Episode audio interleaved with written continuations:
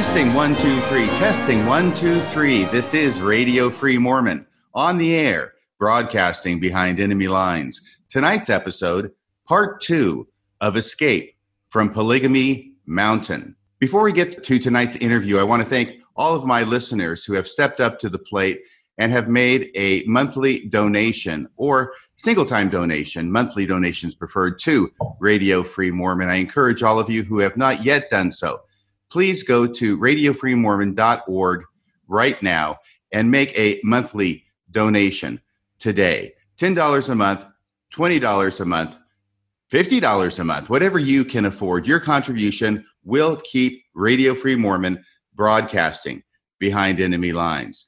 Tonight, we're very, very happy to have once again in the studio Sue, or Susan, as she's now called. We're not using her last name, but she talked about her experience with polygamy and her husband Joe in a prior podcast. Sue, welcome to tonight's episode. How are you doing? I'm good. How are you? I am great. Thank you for asking. I will tell you that. Let me go ahead and try and recap as best I can okay. because we talked for about three hours before. But I'm going to try and recap this in a minute or two to take us up to where we are. We left on kind of a cliffhanging note at the last episode, at the end of the last episode. Sue is a person who I've known for many, many years. When I first met her, she was living the Mormon dream. She was married to her high school sweetheart. She was a member of the church. They were all active members of the church. They had five children together.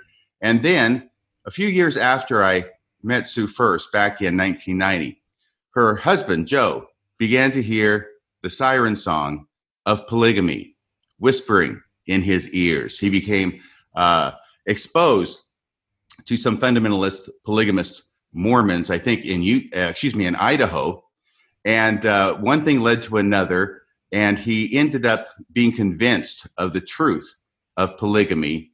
Sue was not so easy to convince. He took about a year with workbooks and uh, a lot of persuasion, even coercion, I think, in order to get Sue on board with polygamy. They both ended up getting excommunicated, even though they did not attend their disciplinary council.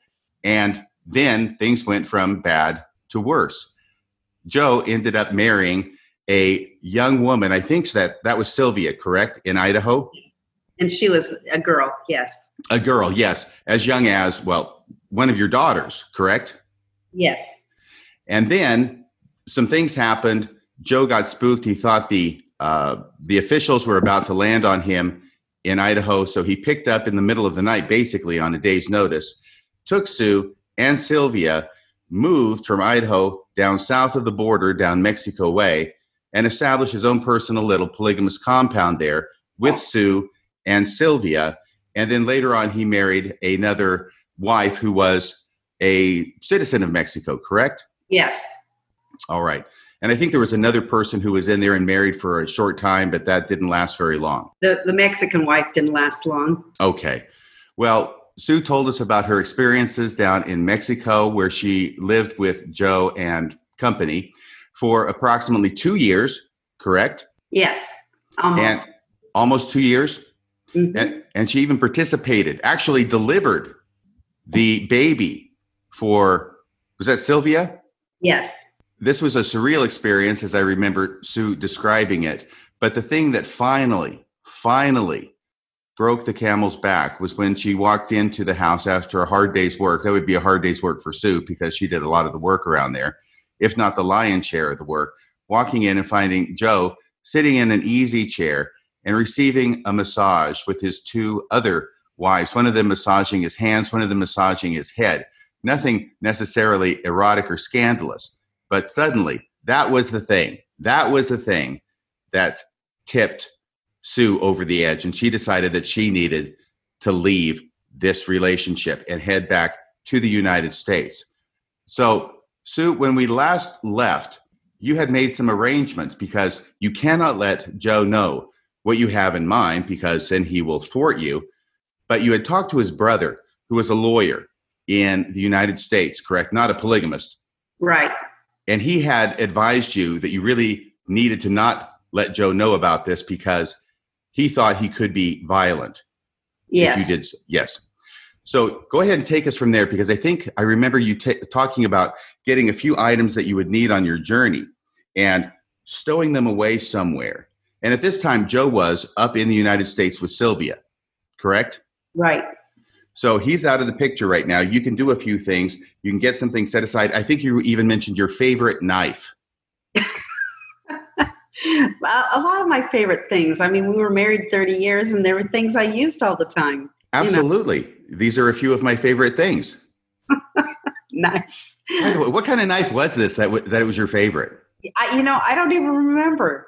I'm guessing all I remember is I knew that I wasn't going to get anything anyway. So I needed to take the bare minimum, whatever I could take with me. So, what did you have stowed away in addition to the knife? Oh, I had a bucket of rice. I had a bucket of beans. Um, I had a rolling pin, a plate, a fork, you know, a spoon. Uh, and you had some money, right? I had, yes, I had accidentally kept some money that Joe had given me to trade to a Mexican friend. They wanted um, American money, and so they gave me pesos. And he, Joe never asked for it back. And before, I always gave him all the money back that if I had change because that's what he expected. But I thought, no, I'm going to stow this away and maybe I'll just squirrel away some money and I'll have something when I leave. Mm-hmm. That might be handy. Yeah. Now, how far south of the border are you? About six hours. We're we were in the mountains of Chihuahua. Okay, which is why it's called Escape from Polygamy Mountain. And we had just gotten to the point where you it was morning this was going to be the big day, I think, for you to get away. And then, unbeknownst to you, who comes rolling up into the compound, if I can call it that? I'm not sure that is giving an accurate visual representation to our listeners. I don't think there's walls or anything. It's just this sort of uh, shack and some outbuildings and there trailers. around it. With what? There was a fence around it. There's a fence around it. Okay. Mm-hmm. But it's out in the middle of nowhere. And right. so Joe comes rolling up with Sylvia and then well, what were? Already there. They were already there.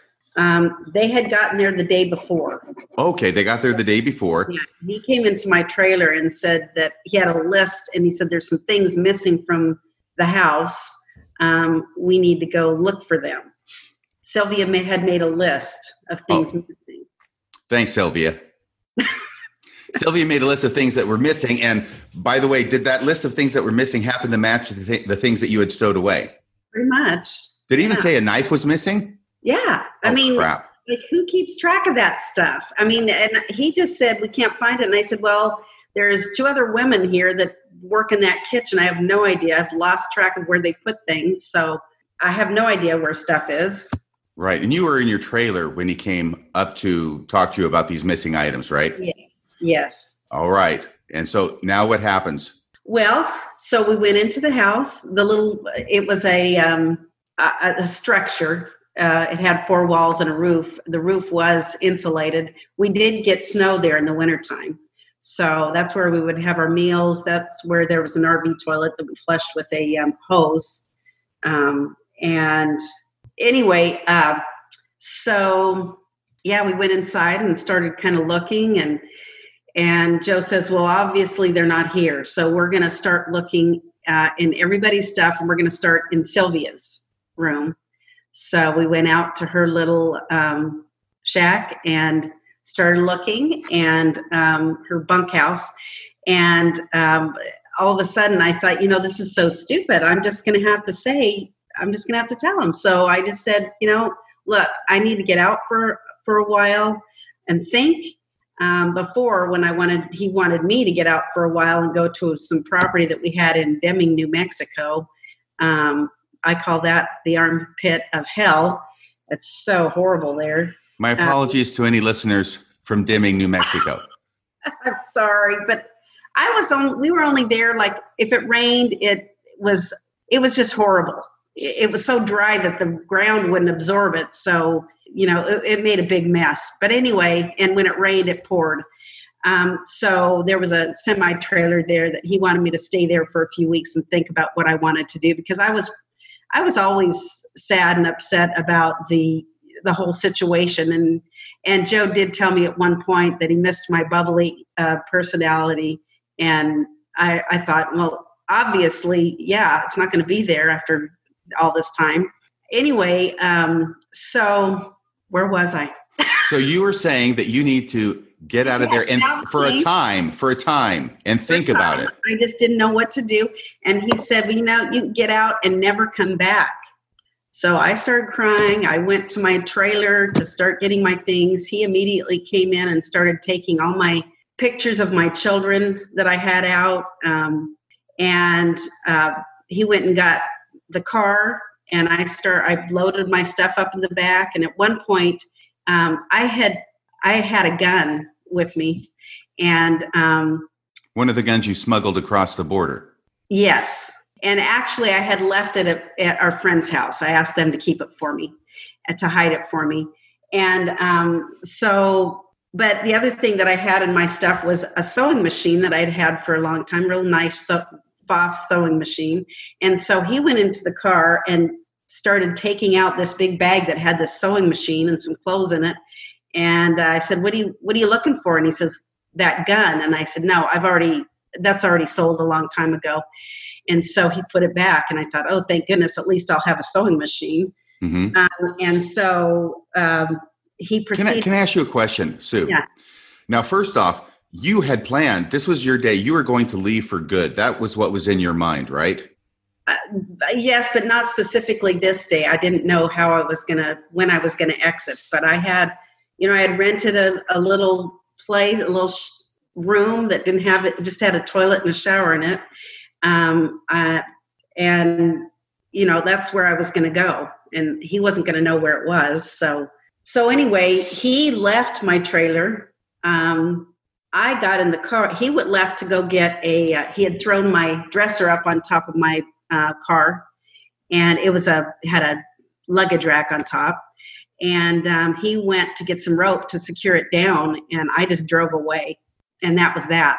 So I drove to my friend's house, this family that we were that I was good friends with, um, and I asked them to hide my car. They had a they hid that for me, and then I hid at their house, and he came to town looking for me two and three times a day. Um, Because you know. Joe a lot better than I do or anybody in the audience, pretty much. And you figured that when he said, I want you to leave and never come back, he didn't necessarily really mean that. right, that's correct. So that's why you had them hide the car. Yeah, So that Joe wouldn't be able to come by and see the car there and know that you were staying at the friend's house. right. Got it. Um, so he also came some some people that did some work for us on an excavator. We had an excavator that he had sold, and they owed us three thousand dollars. And I found out that they uh, he went immediately. First thing he did was go to them and say, "Don't give me any money," because I was the one that used to collect it. Mm. uh, when they made payments, but they still owed three thousand dollars. So he went and said, "Don't give her any money," you know. And that's the last thing I was thinking of, you know. Um, and I called one of my kids and told her that I was I had left. Um, she was concerned that I'd go back because it was only half an hour from where we lived, and um, she knew that her dad was pretty persuasive. Um, This is your I oldest assured- daughter, correct? Yes. What did I do? Uh, yes, my oldest daughter. And um, so I told her I was just going to stay there and I was going to teach English. And I had a little place that I, was fifty dollars a month. I figured I could make that, and I had a little bit of I had five hundred dollars saved. So That's why Uh, you needed the sewing machine. I mean, is that right? I don't know what I was thinking. I was trying to, you know, I was married for 30 years and here I was walking away from everything and I never I mean I worked for for Joe. We had a construction company. I did the books. I I worked in construct I poured concrete. I I got on roofs. I did all that stuff and I never got paid.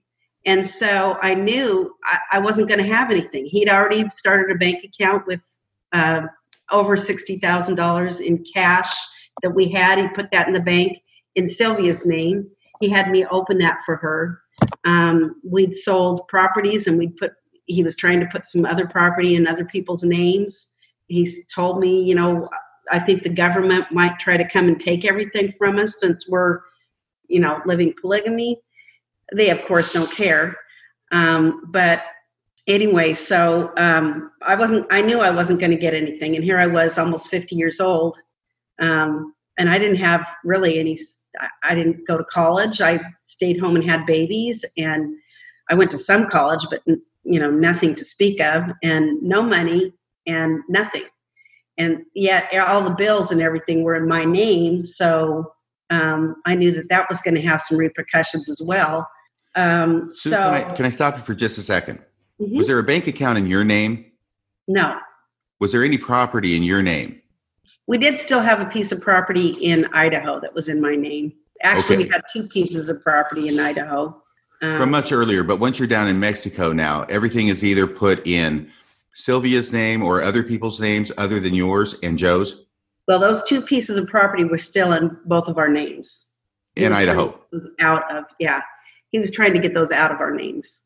He was start. He uh, was trying to open up a trust or something in Nevada to put that stuff in. I, I don't know.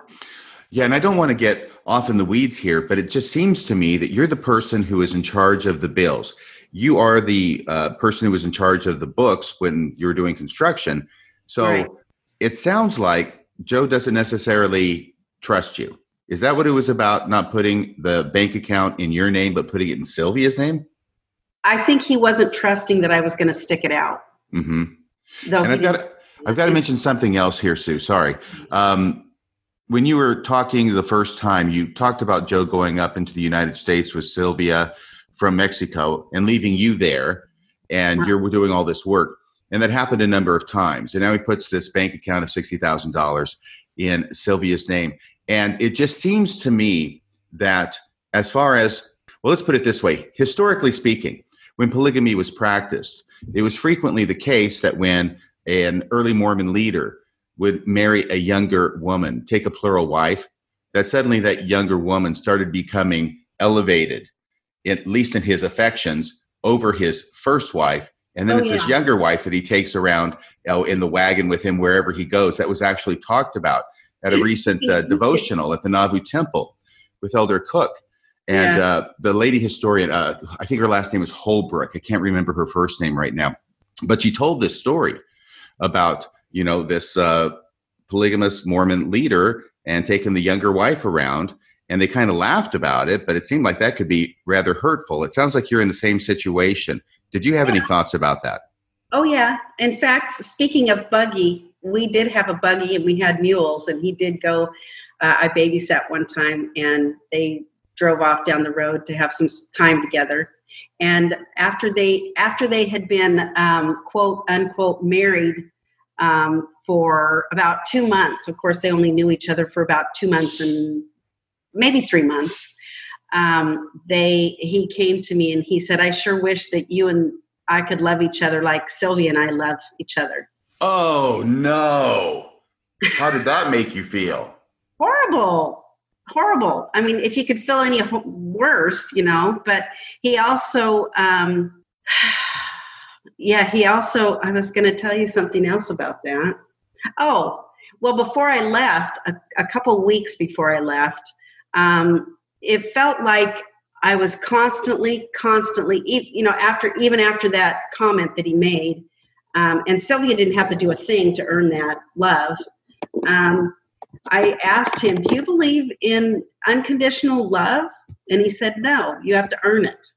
And that also, I was thinking about that the other day. That's the other thing that contributed to me leaving was I'd been working for 30 years trying to, you know, I, I didn't realize it during the time, but I'd been working for 30 years to try and earn that love. And I didn't, re- why? I mean, why do you have to do that with a husband? You know? I don't know, but I think having a new wife, a second wife who is as young as your daughter, may change the calculus somewhat. Yeah. I'm understating that. yeah. Yeah. And uh, if I can be a little bit, I don't know, you might want to uh, bleep this out, but um, during the time when we were in Idaho before we went to Mexico, he was trying to get Sylvia pregnant. And so he told me that we couldn't have sex because he needed to have his sperm uh, build up so that he'd be more potent when he had sex with Sylvia so he could get her pregnant. He really told you that? Oh yeah, yeah. He wanted me. He wanted me to teach her about how to be uh, fulfilled as far as sexually, and then he changed his mind on that one. Wait a second. He wanted you to teach Sylvia about how to fulfill her or him sexually. Herself, I mean, how she could have, I don't know, you might want to bleep this out, how she could have an orgasm. It's okay. We're all adults here, Sue. Well, yeah, uh, yeah. I mean, this want, is. She, Joe wanted you to teach Sylvia, the new wife who's as young as your daughters, uh, how to have an orgasm. What it was to have an orgasm, yeah. Not how to have one, but how explain what it was and how you know. I I don't know. I mean, how do you? I don't think that's between me and and his wife. I think that should be between him and his wife. you, just so you understand, and I think you do now, how crazy this all sounds. Mm-hmm. To say it shouldn't be between you and his wife, it should be between him and his second wife. Yeah. Okay. Wow. all right. Well, I'm actually glad that we we went into the weeds there because I think that's important to understand well, yeah. what it is that you've been going through for this entire time period. Yeah, and I think that there is so much that we've just skimmed over. We could we'd be here for you know forever. I need to write a book as I've been told, but um, I think I'm the one who told you. Yeah, you and a bunch of everybody. because well, I keep telling you so you need to write a book. And you say nobody'd be interested in that story. And I said everybody would be interested in that story. That's the same conversation we had when I was trying to get you to come on Radio Free Mormon for an interview, you said, oh, nobody wants to hear about that story. It's too boring. And I said, Are you kidding me? Everybody wants to hear about your story. It's yeah. anything but boring. It may seem boring to you because it's your story. Yeah. Uh, and it's a little bit of, I mean, if I write it down, actually, it might mean it's real. I don't know. Hmm. I have lots of different thoughts about writing a book. And then my children aren't, aren't wouldn't be excited about that. Well, of uh, course not, but you could use pseudonyms for them. yeah, I could. Yeah. Just use your real name on the cover of the book as the author and use pseudonyms for your children, and that'll cover everything up. Why don't you write the book? You can be the ghostwriter. Whatever you call it. we could call it It Takes a Village, except it would have a different meaning. Okay. It wouldn't be a village of children. Okay. It would be a village of wives. Okay. okay. By the way, we are going to get back to your escape, but this is when uh, was this? Um, what year was this that you're escaping? 2003. 2003. That's 17 years ago. You've been through an awful lot. So, have you ever gone to a professional counselor or therapist? Um, I tried a couple times, and I would tell him my story. The first one I went to, I told him my story. Of course, he was Mormon. Um, told him my story and i mean i'm i was telling it like matter of factly uh, not upset just you know because I, I when i left i pretty much wanted to just distance myself move on don't look back just go. Right. Um, it, it is what it is you know? And it, that doesn't really work very well but this guy said you know you seem to be adjusted really well so i don't think you really need me. So i said okay but Perfect. then I'd talk to my kids and they'd say, Mom, you really, we don't want to hear it. You need to go talk to somebody. And I tried it again. And then they want me to start it when I was a little kid. And I'm going, you know, I'm not doing that. I'm not going that way. So, yeah, my problems aren't from when I was a little kid. no. And the, also, well, I mean, maybe they are. I mean, why would I, why do I, uh, why did I allow that? Um, and i really i know there are women out there that do allow that. And i feel for them. And they feel like there's no escape you know? You must have done a lot of introspection about that. Why do you think you did allow it and go along with it? You know i think it has a lot to do with your partner. At least for me i'm an ex- i'm an extremely loyal person. Um, and it takes a lot to um, I trust before I don't trust. So I trust somebody until I'm not I'm not quite as trusting now, but I still am. Um, so I trust somebody and, unless they really give me reason not to, and I'm loyal to somebody unless they give me reason not to. And well, one might argue that Joe was giving you plenty of reasons not to before you moved to. I know, Mexico. I know he was, he was, and why didn't I earlier on? I kick myself sometimes thinking, you know, when he told me he was going to do the polygamy with or without me, I should have said, then hit the hit the road. I'm I'm not doing it. Get out. I should have done that, but of course, Um, I'm supposed to be um, submissive. I'm supposed to be um, obedient. So, and I'm not supposed to get divorced. So, And can I just mention a couple things here? I'm not your therapist, but I play one on TV, Sue. Okay. There's a couple things going on here in my mind. The first is the role of women and specifically wives as taught and inculcated by the teachings of the LDS church. Even in the temple, you take vows, and I'm sure you did, that you would submit to your husband. Yeah, And so that's not just in the temple. I mean, that's a very sacred vow that we take, but it's also something that you're taught in Relief Society uh, over and over and over again during Okay. your history in the church, right? yeah. And when, after I got divorced, I felt guilty uh, for years. And every time somebody would say something about being, you know, oh, you can always make it work, uh, I'm going, no, you can't. Yeah, that's because they didn't know what it really was about, right? No. They thought it was about money or maybe sex or something. You're having trouble with your husband. They didn't realize what it was really about. right, And then you would tell them what it was really about, right? right. And then And they'd then- be like, oh my gosh. Forget I mean, everything I I just said. when I when I went to a divorce class, you know, because we still had a daughter that was under 18, um, we were required, I was required to, I don't know if he was required to, but we had to go to this divorce class and they talk to you about how you go about getting child support increased and all this crap. And I'm going, you know, that's for people that get money legally, you know, that get paid and it's recorded. My husband didn't do that. My ex husband didn't do that. Mhm. So he hid everything. There's nothing, there's no way I could prove how much he made. Um, and it's just not in the, you know, it's not in the culture.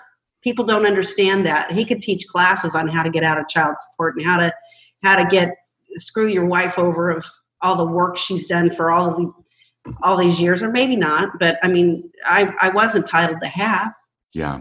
We're going to get to that divorce here as we proceed because I know that happens later on in your story. By the way, the other aspect that I'm thinking of specifically as it relates to Mormonism is not only do they teach wives to be submissive to their husbands and to take his word and follow his word, even as you would follow the word of the Lord, um, but also Mormonism itself has this history of polygamy. Right. And it was practiced for decades in the LDS church, and it was taught to be a command from God. We still have section 132 in the Doctrine and Covenants, the revelation on plural marriage. And so it's if you're a Mormon, it's not like this plural marriage idea just comes completely out of the blue. It's not like it's not tethered to your religious, well, not necessarily your beliefs, but your religion, well, your religion, your church and its history. hmm And you know, I uh, being I mean, I wanted to be in the highest degree of the celestial kingdom. So, of course, I accepted the the um, plural marriage, the eternal plural marriage later. You know, and I thought, well, for sure, it's it's got to be right because it's a true principle, and we're going to all be living it. So, I'm not going to worry about it here because we don't do it here. Mm. This is a very interesting point that you're raising, which is that this is even before Joe has gone off the rails. Is that you, as a Mormon woman, you understand that there's going to be, or at least believe it's widely taught and understood, that there is going to be polygamy in the afterlife. If not practiced here in the here and now in the LDS church, it is going to be something that may well be practiced in the afterlife and that that is going to be perhaps a requirement to be in the highest level of the celestial kingdom. And therefore, you had already kind of resigned or resolved yourself to that prospect of eternal polygamous marriage, but not here, just in the afterlife, because of course that's what's going to make the celestial kingdom so so happy for you, such a happy place, right? That's one of the difficulties in putting your wrapping your head around that idea. But you know, everything will work out and God will change your heart and you'll understand better then, right? But you've already gotten yourself what? and a lot of people a lot of women were upset about it. And i said you know um, if you can't grasp that true principle now and be happy with it now god isn't going to change your your um, heart later because when you die you go with what you believe and what you feel now. So that's how i believed. So Is it a you are already you are already one step away from the precipice because Mormonism has prepared you, and I think it prepares women. This is an insight that you're giving to me right now, just so you know, is that if you accept already the idea of polygamy in the future, then you're just one step away from accepting it right now.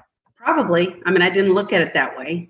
Yeah. And when the first girl that I approached uh, to ask to come into our family said no, I'm like, well, good. That was a test. So, well, let's just move on. We're not going to do the polygamy thing. Right. But uh, Joe was not so easily dissuaded. No. If at first you don't succeed, have Sue try, try right. again. And, you know, try, try, try, try again. And even 11 year old, I don't know if I mentioned that last time, but there was an 11 year old girl in, in Mexico he wanted me to approach. But he said, oh no, she's 12. Well, 11, 12. No, wait a 15. second. Wait a second. An 11 year old girl in Mexico Yeah. that that Joe spots out and wants to marry. Yeah, it was a, a family that we knew down in LeBaron, and they had there was two wives that were Mexican, and the husband was from the United States, and they had seven children, and the oldest one was eleven, and um, he wanted her to get to know her family so that when he would wait until she was fifteen or sixteen to have her become his wife. So So what did he want you to do Yeah. when she was 11? And th- there's an argument, I guess, and he's saying she's 12, so it's okay. Yeah. And I thought, you know, I mean, and then he says, well, do you want Sil- me to have Sylvia talk to her? Um, and I said, no, no, I'll do it. I'll do it because, you know, I'm trying to earn that I didn't know at the time, but here I was earning, trying to earn his love. But, uh, What yeah. happened? You went Yeah, and so talked I to an 11 year old girl? Well, I talked to her. Yeah. hmm Okay, hang on. So I think we're having Yeah. a little bit of trouble with the audio, but uh, I want to make sure that we capture this. Well, that's what I, okay. Can you tell us about what happened in your conversation with this 11 year old girl? Well, I just told her. I mean, she was in polygamy. She was being raised in polygamy. And I just told her that we really liked her and her family and that um, we'd like them to come um, up to our property um, occasionally so that we could get to know them better and that we, you know, we'd maybe like to eventually have her uh, join our family. What did she say? I don't even remember. I remember going on the walk with her, but I remember saying those things, but I don't remember anything that happened after that. I- was just kind of the whole time thinking, this is insane. This is crazy. What am I what am I doing? So, did the family with the little 11 year old girl come to visit you? Oh, they all came up and visited. Yeah. They stayed for a weekend. Were the parents okay with this? Yeah. They were Okay. polygamous. I'm sorry, what? They're polygamous? Yeah. Wow. Okay. Yes. This is bad enough, but I do want to be clear. Joe is not saying that he wants to marry her when she's 11 or 12. He just wants to get his foot in the door, so to speak, and uh, sort of mark her as his so that when she does get to be how old, he can marry her?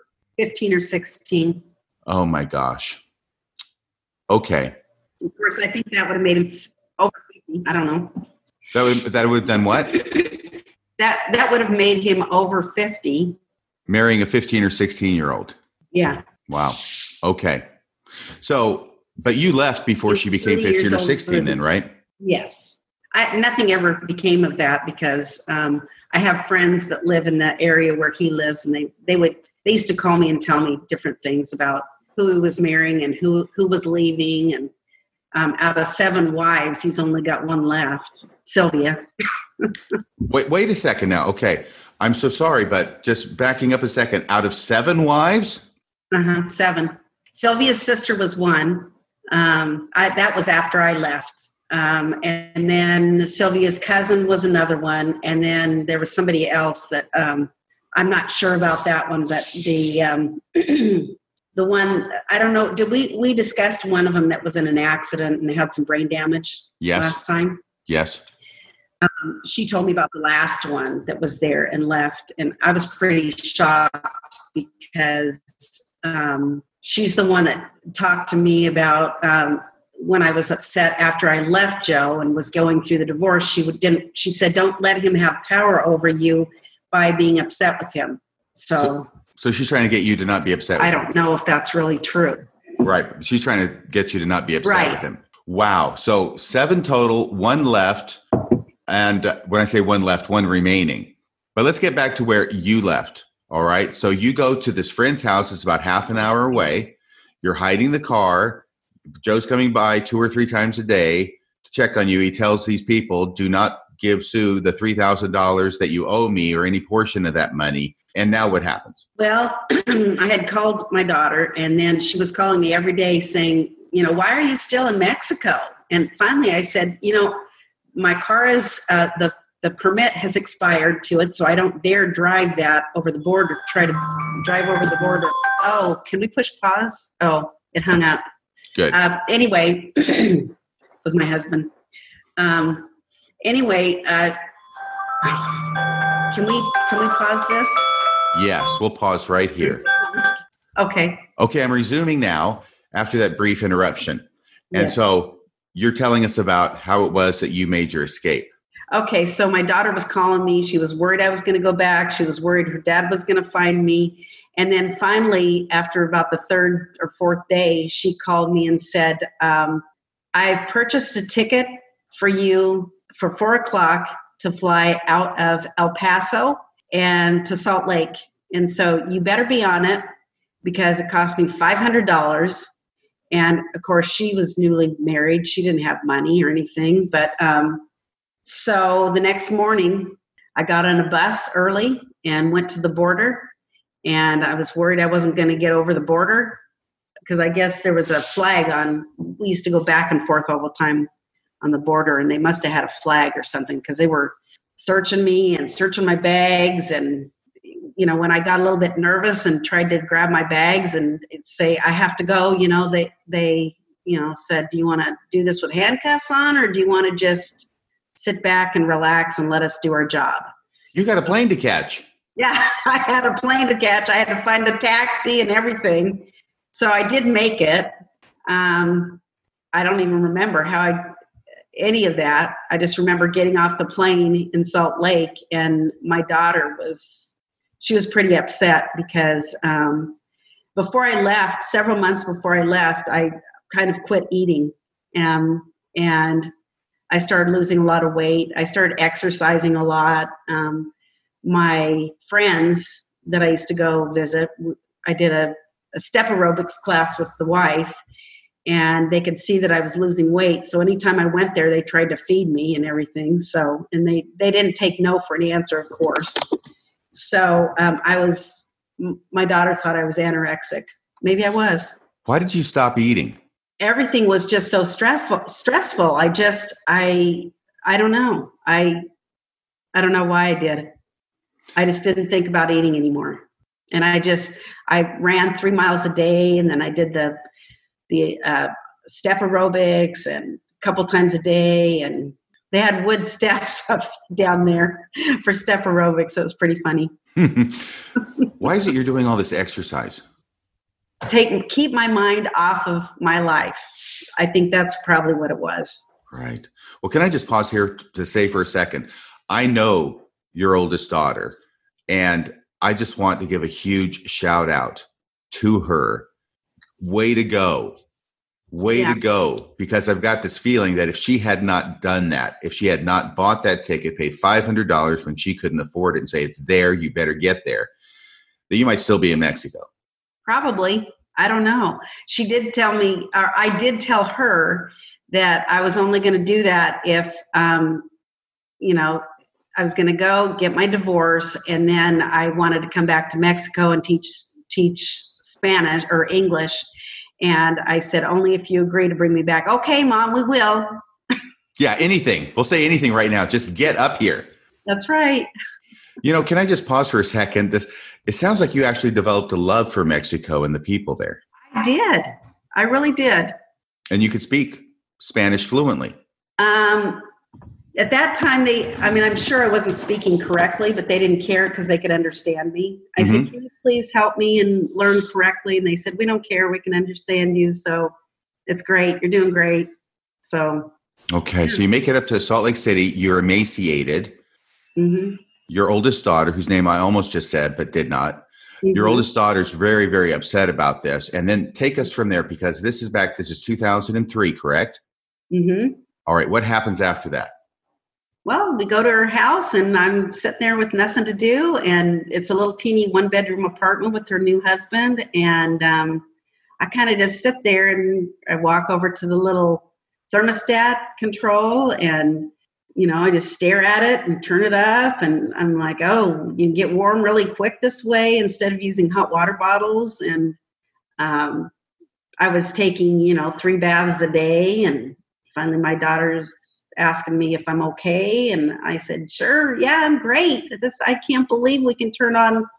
It just you turn on a knob and you got hot, hot water as Mhm. much as you want. So yeah, it was it was pretty bad. Yeah.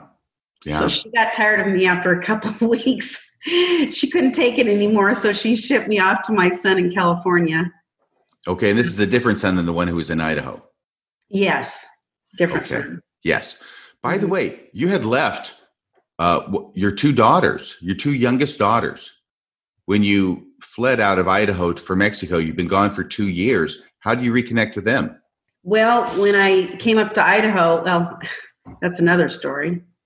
Um, but when I went up to Idaho, um, I kind of tried to connect with my daughter, and at that point, she, she, I found out later that she had some abandonment issues. Of course, she was only you know 15 um, when we left, and I mean, here my son was hiding her, and she was scared to death that she was going to be you know, taken off to Mexico and made to live polygamy. And so uh, she had abandonment issues and it, it was tough. I tried to get her to talk to me and she wouldn't. She finally, she finally did talk to me and I started crying and, you know, she says, well, that's why I didn't want to talk to you. And I said, well, just because I'm crying doesn't mean I don't want to hear it. I don't want to talk to you, but you know, I said, this is what it is, you know, and I've still, uh, every once in a while, I just tell her how sorry I am and, you know, that I wish I would have chosen more wisely. How are things between the two of you now? We're really close now. We talk or text every day. Good. I'm glad to hear that. Yeah. My other daughter had already moved out when she was 17. My my husband encouraged her to move out because I was being a poor example to her for polygamy. And she's the one that um that uh, the the family the husband and wife approached us and told us that the wife had a dream that she was supposed to be their second wife. Right. There's a lot of that going on. Yeah. So that was your youngest daughter you talked about first, uh, your second youngest daughter, but it was your oldest daughter because you have three daughters. It was your oldest daughter who bought you the plane ticket and insisted that you get out of there. yes. Well, can you tell us about the divorce?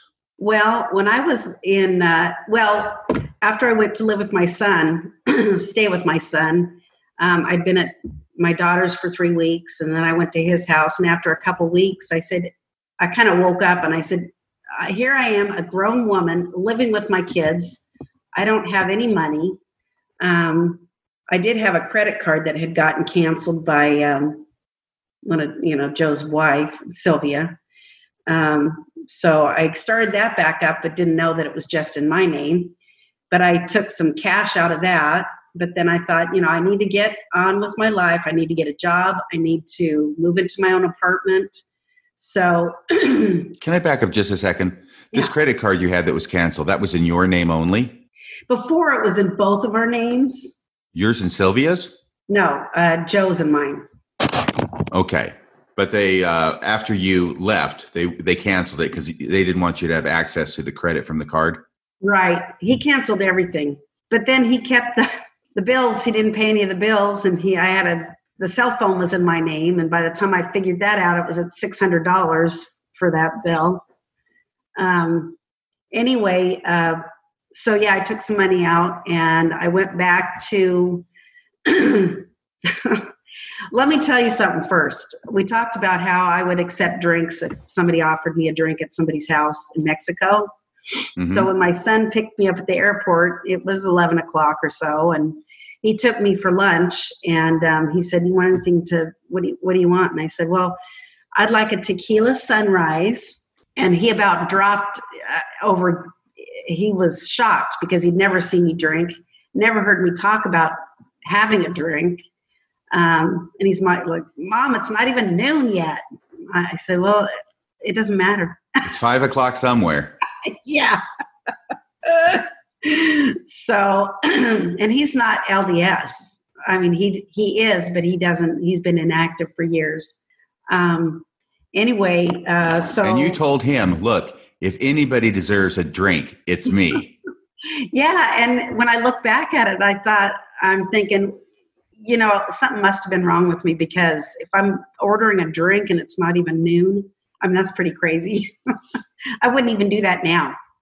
You see, it's so interesting to me that you think there must be something wrong with me when I'm here listening to your story and I'm thinking, that's the most understandable thing in the world. okay. I'm surprised you weren't drinking from morning till night. Well, actually, I did get out of control for a little bit at my son's house because, you know, he drinks and uh, his friends had a party and um, I drank a little too much and I thought I better get some food going here. So we sat down to eat and I took a couple bites and then all of a sudden I put my head in my hands and next thing I, I just wanted nobody, I didn't want anybody to touch me. Just leave me there. my son came over and told me we were going home and I'm like, why? He says, because uh, you're passed out. And I said, well, I'm talking, so I'm not passed out. I'm just, don't touch me. Just leave me here. And uh, so he got me up, got me to the front door, and what did I do? Lost it. I lost everything. I threw up. Outside the door or inside? Outside. Oh, thank goodness for that. no kidding. But wow. all the friends are seeing me do this, you know? Mom is dancing on the tables. Yeah. I, I was too far gone to be able to do that. oh my gosh. Well, knowing you like I do, I can understand why he was shocked, but I'll bet his friends had a really good time. Yeah, and then when I got back to Salt Lake, my daughter's husband, now ex-husband, he had bought some tequila and they wanted to see me drunk. so oh at that point I was like, I think I need to stay away from alcohol. I think I would be an alcoholic if I drank. so you yourself limited your consumption said you're not going to drink anymore? Yeah, and, but I have a couple times recently. I mean, you know, some wine or whatever with my mm-hmm. daughter. Sure. my youngest. like Paul says to Timothy in the New Testament, a little wine. A little wine. yeah, it's okay. It's okay. It's all good. Um, all right. So now the divorce, right? Yeah. Well, I went back to Salt Lake. I got a job. Um, I got a two bedroom, two bathroom apartment because I wanted my youngest to come and live with me, but she wouldn't. She didn't she thought I'd make her go to church. Um, and so um, on her birthday in 2004, um, actually before that, when I was at work, um, some people from the embassy came uh, to my work and tried to serve me with divorce papers that were all in Spanish. The Mexican embassy. Yeah. And um, I when I saw these people, I didn't know what they wanted, so I immediately left to go in the back and told the security guy that there's some people looking out there for me and I don't, they need to leave. And so they chased him away. Um, so I was able to, uh, my, I had started back to church, so my bishop connected me with a, an attorney to go see the embassy and talk about what was going on. And it was divorce papers. And um, so I had to get an attorney. And um, of course, I had no money. So I got an attorney that um, understood the situation and was willing to do it and get paid later. So um, I guess get paid later. I don't know. I don't know what he thought at first. But anyway, um, so on my daughter's birthday, let's see. Since since those papers, those divorce papers from Mexico, since they were no good. Um, Why are they no good? because I I'm not sure I'm not sure why, but my the attorney that I had gotten um, did something and got a hold of Joe and said, you know, since since that's not going to work because she doesn't live in Mexico, neither do you because he'd left. Um, oh, that's probably a good reason why they wouldn't work. There's yeah. no jurisdiction. Yeah. So he says, so we've got these divorce papers. So why don't you just sign the, you know, ex- accept these divorce? So he did. Um, and so um, anyway, so at that point, um, on my daughter's birth, my youngest daughter's birthday, um, she was living in a house across the street from property that we had in Idaho, where we had a lot of stuff stored that wasn't in Mexico. Um, Joe went there. Well, let me let me back up. Joe had gotten a, I had gotten a, a protection order against him, and I used that Idaho property as um, the address because my attorney said that way it'll protect everything that's still there. He can't go onto that property and get it. So I said, "Oh, perfect." So we did all that, and um, I'm still in Salt Lake, and uh, or I had gone back to Salt Lake. So on, on my daughter's birthday, she woke up to see her dad across the street with a semi truck, um, loading everything up from that property.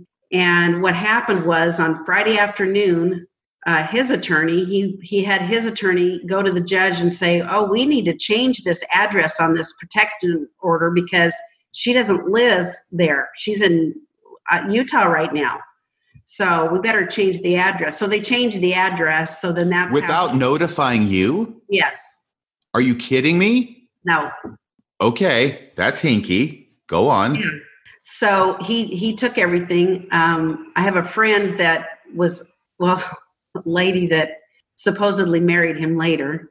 Uh, she took videos of him taking things. So basically, what they did was they went before a judge without notifying you, a judge in Idaho, on an ex parte basis, got the judge to change the order so it doesn't restrict Joe from going to the property that has all the stuff on it. And then immediately after getting that order entered, he backs in a semi truck and starts loading things up. The next morning, yep, bright and early on my daughter's birthday. I thought that was just a real. Uh, maybe he didn't even remember it was her birthday. I don't know. He has a lot of birthdays to keep track of. oh, anyway, I think at that point he only had one. Uh, well, my five and his his one illegitimate one. Wife, yes. Yeah, We want to make sure you, you're not talking about any of the kids. Her I mean- baby. Okay, okay, right, right. The one that you delivered. yeah, the one I delivered What's that birthday, by the way? December twenty fifth, two thousand three. Okay. Well, you remember. I got to admit, it's an easy date to remember, but still. Oh, 2002, excuse me, 2002. Eh, thank you for playing. we have some lovely parting gifts. Okay. So we've got Joe backing stuff up. Now it's legal, but you don't know it's legal. Tell us what happens with this divorce because obviously I'm thinking, you're thinking, I got to do something and get some court orders in place because he's robbing me blind. No, my attorney wasn't a divorce attorney, so he pretty much just took everything. I went into the prosecuting attorney there in Idaho and told him what happened, told him what he, you know, that he was having sex with an underage girl, and he said the the prosecutor said, "Well, did you know about it?" And I said, "Well, yeah." And he says, "Then we could charge you too." So No, they can't. That's a lie, and he's a liar. he said, Okay, you're not an accomplice to that. Mere presence is not uh, criminally actionable. Cares about anybody doing polygamy unless I guess you go on TV? I don't know. But Nobody, wait a second, I want to back up. This is a male prosecutor, yeah, and you're going in to report Joe for statutory rape, what's called rape of a child. yeah. And his response to you is, "Really? Tell us what you know. Where is he located? What what information do you have? Let's take a statement." His response to you is, "Well, you know, we could charge you." Yeah. What's that prosecutor's name? I don't even remember. It's a good thing for him because we'd be broadcasting it loud and wide right now Well, if you did. look it up on the internet, probably. Yeah. What county was this? Idaho, That's a big county. Grangeville. I'm sorry, Grangeville, Idaho? Yeah. Grangeville, Idaho, back in 2004. Two, two that no, 2000 and 2004. Yeah, 2003, 2000. No, it had to be 2004 because I left in November of 2003. So Right. Okay. So that's Yeah. his response. And so what happens? Nothing? Nothing. I What do you- left. what do I you got do- scared and left. It sounds like that's the whole idea. Um, yeah, probably. I mean, he could not be supporting polygamy. Yeah, because I told him that that he took everything, and we're going through a divorce, and there was there was supposed to be a protective order, you know, with that address, and yeah. He didn't do anything. Didn't care. He could not be more supportive of Joe's polygamy than Yeah. if he. I can't imagine him saying anything that would be more supportive of him and getting you to flee in fear and not press charges. I mean, if anybody's the accomplice here, I think it's the prosecuting attorney. Yeah. Okay. Well, look, I, I have a lot of friends and acquaintances who are prosecuting attorneys, and I was one myself for eight years. There are a lot of good prosecutors out there. This is not one of them.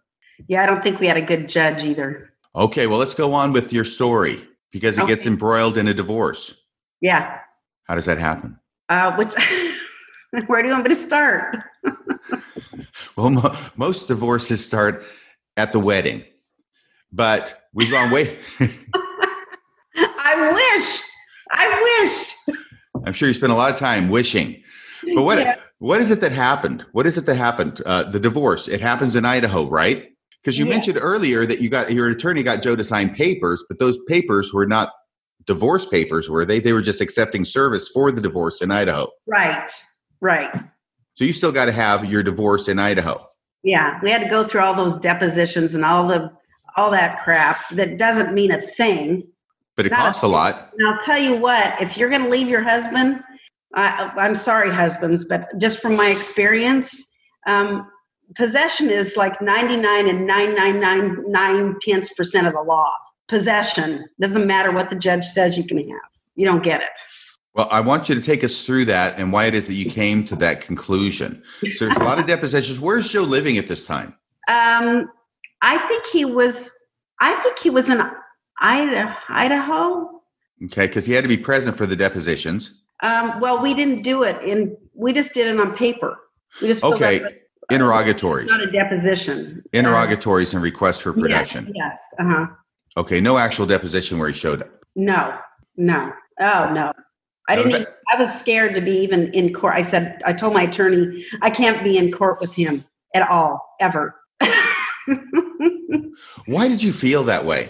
Oh, because he's so intimidating. I'm telling you, I'll tell you what happened too. When I was at my son's house, uh, one of my friends called and she said that Joe had called her trying to get her to bring me back to Mexico to, to talk to him. He tried to get my son to bring me to Mexico to talk to him or wherever it was. Um, and when my friends, you know, um, he asked my friend, well, what's she doing? I mean, because all I did was leave. And then I didn't know what to do. I was just like overwhelmed. I was like, I don't know, shell shocked. And um, she just told him, well, she needs to think and, you know, recover and all that kind of stuff. And Joe got mad at her and just said, well, uh, she's not the one that was abused. It was me. And so, you know, she tried to convince, he tried to convince her that it was him that was the victim. But she wasn't buying it. Oh, no, no. But you didn't want to be in a courtroom, in the same room, even a courtroom with Joe. By the way, that's a very common, it's a common feeling. Uh, but you ended up having to be in the same courtroom with him, didn't you? Because the vast majority of cases, uh, divorce cases or any other kind of case, don't go to trial unless the parties are really at loggerheads and they can't agree on one or more things. Did yours go to trial? Yeah, it did.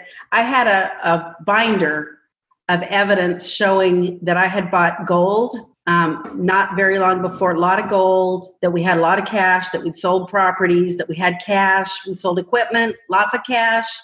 Um, and, uh, you know, Joe just, all he said was, I mean, I had cashier's checks, I had everything. And I had that that picture of him taking things from the property, the video, and That your um, daughter Joe- made? That no, my daughter hadn't made it. It was the lady she was staying with. Okay, but on the day when he backs up the, the truck and is loading stuff up, Yes, yes, I had all that evidence. you have an attorney? Me? Yes. The, yes, he's a criminal attorney. He's not a divorce attorney, so he doesn't know what's going on. Well, okay, but he's presenting all this evidence to the judge. Right, and he, my my bill got really high because he was trying to go after him for the polygamy thing, the criminal stuff, and it didn't really matter. Um, yeah, so and and Joe tried to hide the properties that we had, and for him, the attorney had to uncover, do all the work to uncover that we had that property. Mhm. Um, and then Joe finally admits to it in court. Oh yeah, we do have that. You know. He admits to the property. Yeah. Okay, so not the gold, not the money. That was all gone before I left, and I mean that's what he had, said. Yeah, a, a year, two years, a year and a half, two years before is when we started accumulating all this. Well, we'd we'd already had a bunch of gold that we had saved, but we had started accumulating all the money from the equipment we sold, from the properties we'd sold. Um, there's no way it could have been gone because we were living in Mexico with right. no I mean, primitively. So you know that you're accumulating things. There's a big reserve of gold and cash, and all he does is come into court and say, "Yeah, we used to have that, but it's all gone now." Yeah, it was gone before I left. Ah, okay. So and the judge believed him. The judge believed him. Yeah, because yeah, because Joe was living off of a credit card. He said, "I can't even afford to pay bills. I have to use a credit card," and so it amazingly, my credit card debt that if that was in my name equaled his credit card credit card debt, so that canceled that out. So I didn't even get paid for the what was on the credit card from even when I was the credit cards that I was when I lived with him. So So what got, did you what did you get awarded in the divorce? Um well, I got awarded uh, the trailer that I lived in um, I got awarded the rototiller that we had, a, a, a, bunch of things, a washing machine and a dryer. What, what about the property? I mean, oh, as fascinating the- as the rototiller and the washer and dryer are, I mean, what I about the good stuff, the property? I got the property in Mexico that wasn't ours, and Joe put a value on it. We had he had paid seven thousand dollars for it. Well, it was it had 200 apple trees on it and if you take care of the apple trees then you can live on it but it's government property. what about the property in idaho? Oh i ended up getting uh, one piece 40 acre piece. Oh, okay okay so you didn't walk away empty handed all right. Not even close to half of what we had. Okay okay. So the property in idaho or in mexico i ended up selling that for $1500 Oh wow! And I told him when he paid seven thousand, I said that's that's crazy. They're just they know we're we're Americans. They think we have lots of money, and so that's what they're going to ask for, and they don't own it. Mm-hmm. So I mean, the taxes on it, as long as you pay the taxes on it, which is ten dollars a year, you know, and you and uh, produce something on it. So. Okay, so I don't want to get too much into the the nitty gritty of your divorce because this isn't a divorce show. Back when I was a kid, they had the show on TV called Divorce Court. Do you remember that? Yes, I do. yeah, that was pretty racy for the '60s, I think. Yeah, it was. But you've got this whole thing where you're divorcing a polygamist, and I don't know.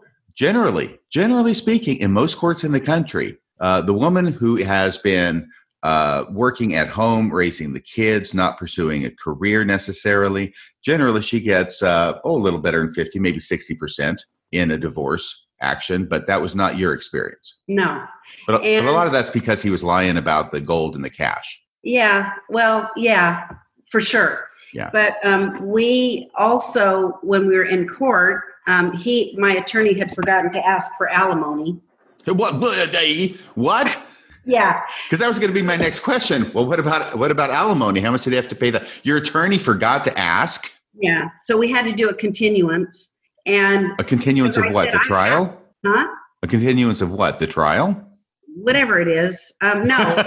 um, I'm I, I'm not sure how exactly it went, and if I tell you, you'll probably go, "Well, that can't happen." But this well, is what Idaho. Anything can happen in Idaho. I'm I'm learning from you this is what I'm remembering is that um, we, so of course, we have to ask. Did you pause your thing? Can you hear me? Okay, Sue had asked me to hit pause while she gave me some background information about why it was that her attorney did not ask for alimony. All right. So your attorney did not ask for alimony. You're at apparently the trial, probably the entry of the final orders and your attorney says, uh, "Oh, excuse me, judge, I forgot to ask for alimony," and the judge asks you, "Well, do you want to continue this, or do you want to be divorced today?" And you said, "I want to be divorced today. I want to be done with this. I, I don't want." Uh, and I and I had asked to have my maiden name restored to me. Okay. So I wanted away, away, as far away as I could from any of that experience. Right. So because you wanted to get divorced immediately and as soon as possible, you said I want to be divorced now. So you forewent the ability to get any alimony. No, that's the strange thing is I was divorced, but then we didn't do anything with the um, deciding who gets what or anything like that, from what So- I remember. So the judge signed the decree of dissolution, but the orders as far as the separation of property were entered later.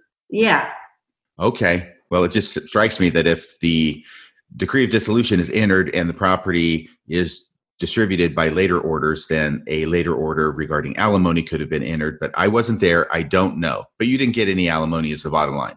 yeah. I mean, we asked for it. Then when we got back together, we asked for the certain things, and uh, I wanted five hundred dollars so I could go back to school and get a degree and be able to have some income. You mean $500 a month? Five hundred dollars a month. Okay. And um, Joe just said, well, then I should be able to go back to school too. And um, so that should offset the alimony. Okay. That's a ridiculous argument. What did the judge say? Okay. He said, okay. Yeah, I didn't get any alimony. This judge, this judge, what is he, a closet polygamist too? I, you know what? I thought I, I thought he was a good judge to have. That's what I was told. They said, "Oh, thank goodness you got that judge." It was horrible. Yeah, things could have been really bad. Yeah, and I'm like, what is this thing about women screwing their husbands over when they get divorced and they take everything from them and they live in a little shack and don't have money to eat or uh, I didn't experience that at all, Not your experience. and I didn't try to. I, I, I mean, I just wanted my half.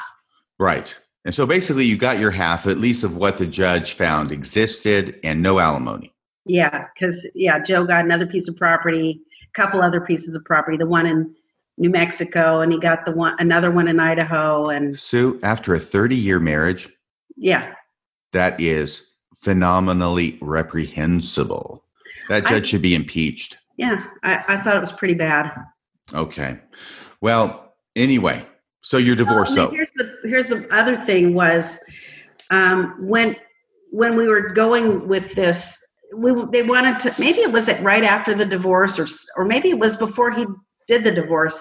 That could have been it. Okay, so here's what happened. So they wanted us to negotiate, and I said I'm not going to be in the same room with that man and negotiate. So um, we went back and the the attorneys went back and forth, and I, we sat in our own rooms. Yeah, I had said, a mediation. Yeah i said i can't be. And so the um i mean he was going to loan me some money $15000 a loan um and he said that i could have the loan that we gave to our one of our daughters to go to massage therapy school which it wasn't a loan. We didn't have any signed papers for it which he said we did. He would assign you the loan that you made to your daughter. yeah. And he would Yeah. So that she could pay me back like I'm going to ask for it back. She was already married and had kids and she she wasn't doing her massage therapy. I would never expect that. Um, but he would. Um, and he never paid for school for anybody else and nobody else really went to school. Um, so okay, Sue. mhm. So I know this is very emotional for you. It's bringing up a lot of emotions, and anybody's divorce is emotional. But I want to try and move out of this. Okay. that's okay. Okay. I'm gently guiding us away from the divorce. You got divorced. Was that like 2005 or 2006? 2004. Wow, that happened pretty quick. In, I think it was June, June, August 4th, 2004. You remember that date? yeah. I remember the day I, I took the bus out of Mexico, hmm November 3rd, 2003. Very, very good. These are important dates. I'm glad you remember them for your Yeah. book, if nothing else. But now you are a person who has a connection to the LDS Church. You've been a member all of your life. Then you get excommunicated as part No, of I, this. I, I joined at 18. I'm sorry, I meant that. I joined when I was 18 too, and I usually call. I say I'm a member all my life, I mean, but that's um, 47 years. all of your adult life. Right. Okay. Now you've been excommunicated as part of this polygamy fiasco that Joe dragged you kicking and screaming into. You're back in the States and you end up wanting to re-affiliate yourself with the LDS church, correct? Yeah. Okay. Why did you want to get back in the church? Well, I didn't want to at first. In fact, um, my ex husband's brother had invited me and my daughter, that flew me out of Mexico, over for dinner. And he says, Well, now that you're away from Joe, um, what about the church? And I said, Are you kidding me? I want nothing to do with anybody that's going to have any control over me. Not Joe, not the church, nothing. And he was just like, Whoa. Uh, and then, you know, that was it. So, of course, Sunday rolls around, and my daughter says, Well, mother, my words come back to bite me, by the way. Since you're in our home, you will go to church with us. What? Yeah. And I said, Well, I don't have anything to wear. And she's like, Well, you can wear something of mine. And she's like five nine. She was very thin. She was probably anorexic too. Um, and, you know, I'm five almost five three. so yeah, I said, okay, I'll go to church.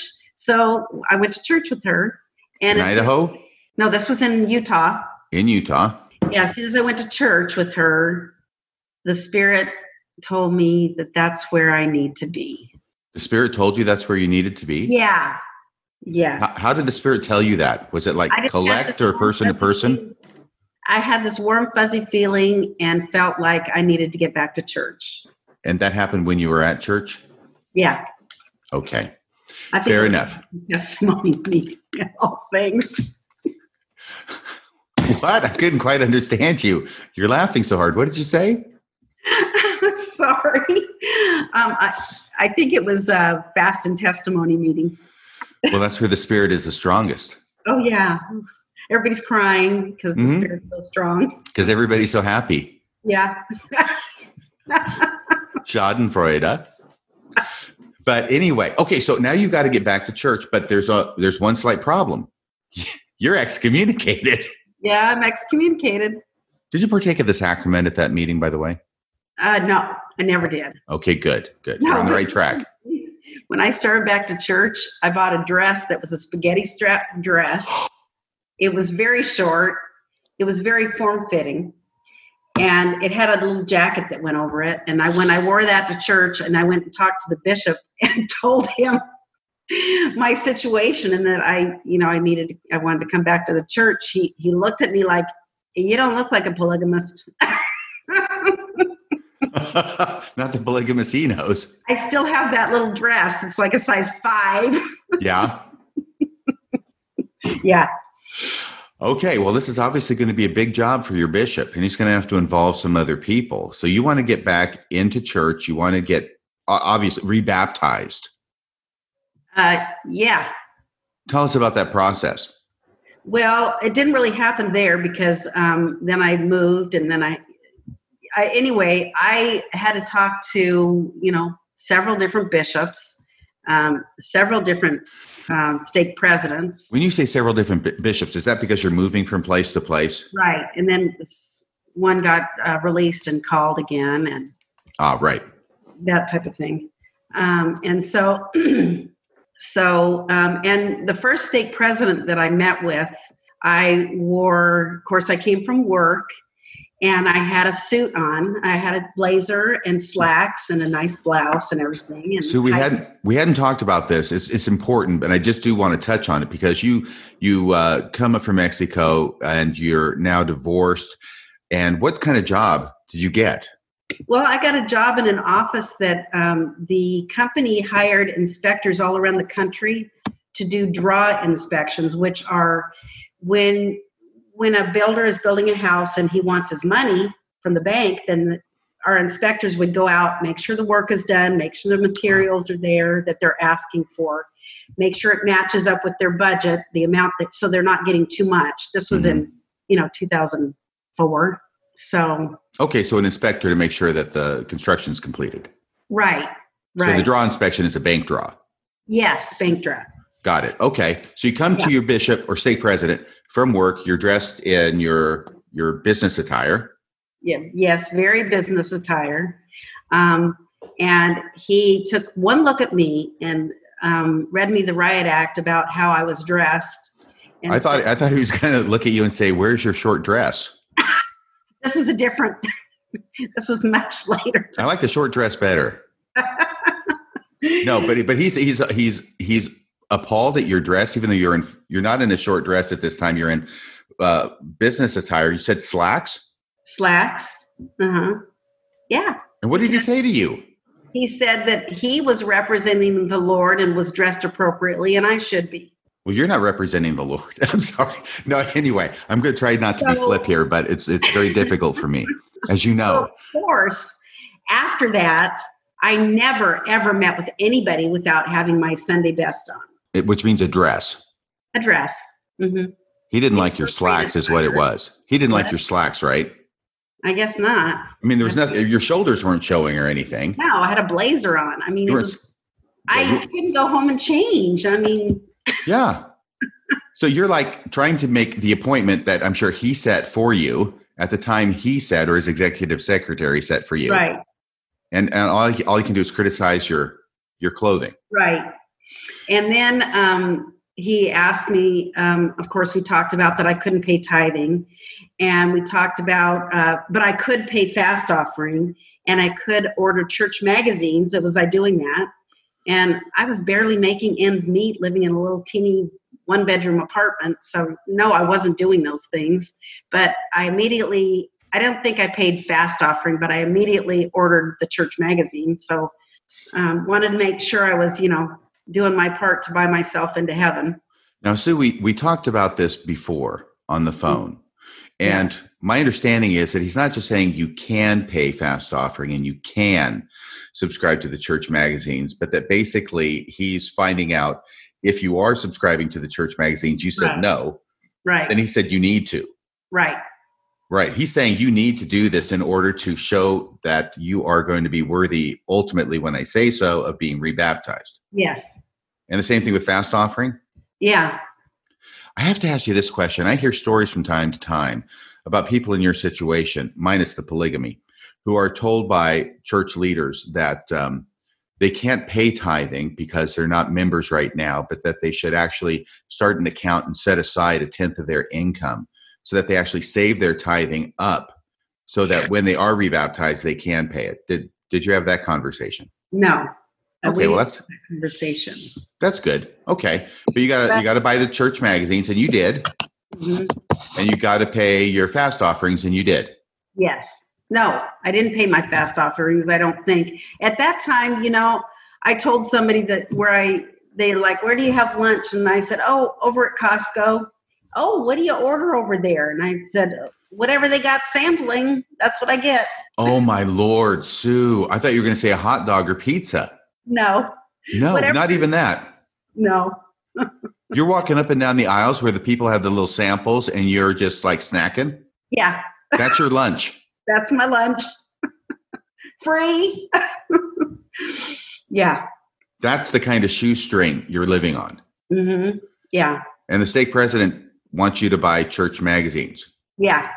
and pay fast offerings hmm okay so that's why it is even though you got the church magazine subscription you weren't so good about paying the fast offerings because heck No. you're eating at costco I didn't do that. I should have come over after work and had my dinner too, but I didn't. Oh man. Well, go ahead and take us through uh, what happens after that because you're doing your best and you're trying to jump through all the hoops. Yeah. Um, and then, um, well, I mean, I was in that state for for quite a while. How long's a while? Huh? How long is quite a while? Probably a year, maybe. Mm-hmm. That's usually about a year, right? hmm Yeah, everything takes a year. Okay. So so then I got to um, meet with the twelve high counselors or fifteen or however many was in there. That was a whole room for barely enough room for us to all sit there. Right. It's the high council of your stake Yeah, and the stake presidency. probably. Why do you have to meet with them? Um, after well, after I had to write, I guess I skipped a lot. I had to write letters to the first presidency and tell them everything I'd done wrong since I got excommunicated. That was a long letter. It was like 10 pages. Oh I mean, my gosh. Everything. and that letter's probably sitting in those archives about ready to ignite because Did you tell them about getting drunk at the party that your son had in California? I told them everything. Okay, well, it was a complete confession, and Yeah. that your stake president says you've got to write this letter to this to the first presidency. Yeah, And usually, the way things go, the stake president says you write it, you give it to me, and I'll forward it on that's to them. correct. They, Yeah. Yeah. I had to give it to the bishop, then he gives it to the stake president. Everybody sees it. Um, and so then um, They probably make copies and are handing them out in the parking lot during probably church. that got that first request got denied. What? Yeah, The first letter that you sent up to the I first fact, presidency I got might- denied? I think I might have sent three. Each time the letter the, the letters got shorter. The last one was like two sentences long. I've uh, completed the uh, repentance process. I've confessed to everything. I would like to join, be rebaptized. Thank you. Uh, the other ones were very, very. Thank you so much for your time. I'm so sorry I caused so much trouble to make people spend hours over my um, you know, have trying to get rebaptized and you know that kind of thing. And the first two are rejected. Yeah, They come back with a red rubber stamp on them. Rejected. The the bishop just told me no, you got to wait longer. Oh my gosh. Okay. Well, so you have to end up waiting a year. Uh, by the time I finally got rebaptized, it was 2006. Okay, so a couple years. Yeah, I started in 2004. Yeah, Wow. Okay. Well, I will tell you that um, I don't know. Maybe you're just writing too much, and it was just too much for them to read, so they just said rejected. And if you finally do two sentences, and they can actually comprehend what it is you're saying. Well, what's irritating is, you know, I was turning people in for stuff they were doing up in Idaho in that area. Sue, Mhm. Sue, you must tell us about this because this is your I stake president. Last one. I don't think so. You know, we've talked on the phone a number of times in preparation for this. Okay. Well, maybe you have, but this is back before you went to Mexico Um, no, this no. because This you come back. Yeah. Right. And so now you're back in the United States from Mexico. You're trying to get back in the good graces of the church to get rebaptized. You're writing these lengthy letters to the first presidency and having all these meetings. that, it was before that when I was in the ward that I got excommunicated from. But this is because I after was- Mexico, right? Yes, yes, and I was getting my uh, yeah. And part of showing that you are sincerely repentant for your polygamy is informing on any other polygamist that you know about to the bishop. Yep. Anybody that was having any any in any in activity or any conversations or anything like that, um, and people got called in and they said that I was just an angry, bitter ex-wife, um, and they said that um, you know that kind of thing. Who said this? The people that you informed on? Yeah, yeah, and then um, yeah, and I really really wasn't angry and bitter, which I wish I would have been because I think it might have helped my healing process a little bit more. Um, but the um, I mean, the one that tried to have my daughter, uh, you know, his wife had the dream about my 15 year old daughter being his Yes. next wife, his second wife. We actually had to be in the same room together with the bishop. And he admitted to that, and he said um, that he was wrong, um, and nothing ever happened to him. I mean, Nothing ever happened to him, even though, okay, I just want to structure this because I think everybody understands that you're going to your bishop in Idaho, you're trying to get rebaptized and asking what you need to do in order to do that. You have to repent, you have to get church magazines, you have to do this, you have to do something else. And one thing you have to do is you have to inform on anybody else that you know of who's practicing polygamy. Yeah. And you did that hmm because you Yeah. want to get back in the good graces of the church, and this is the only way for you to do that. That's right. And one of the people you informed on was the guy who said his wife had a dream and then came to your second to oldest, second to youngest daughter and said that she was supposed to join their family and marry him. Right. And so the bishop then calls in this guy because of your report on him. And he admits to it, says he did it, uh, but it was wrong and he apologizes or whatever. And nothing ever happens to him. No. No church discipline. Nope. How do you know that? Um, because I was there. I mean, and I have friends that are in the same ward, but Yeah. he did become inactive. I mean, He became inactive. yeah, but I mean, they were they were had callings and everything. I see. Okay. Okay. Well, after you squealed on everybody that you could, Sue, Yeah. then um, take us back now because now you're in front. This is, I know we're jumping ahead in time, but back to where we were in your narrative in front of the High Council. Oh, that was horrible. What? Why? What is the point of this? By the way, you've also written the three letters up to the um, the first presidency in ever decreasing length. It finally gets accepted, but you have to go in front of the High Council in your stake. Why?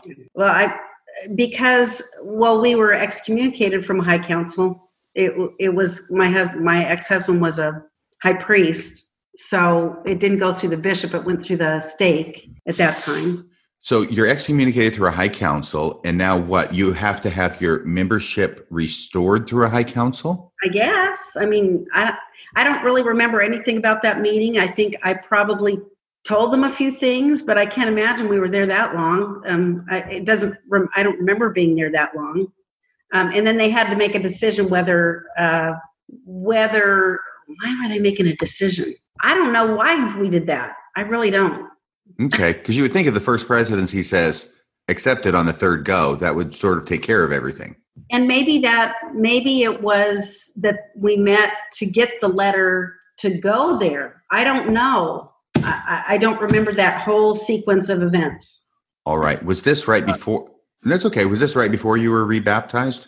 um, it was a while before because then i moved moved again I think maybe your moving has something to do with why it took a while, maybe longer than it would have otherwise. maybe maybe and then i had to go to the stake president there and um, yeah so then then i had to wait to get my temple blessings restored So, did you get rebaptized?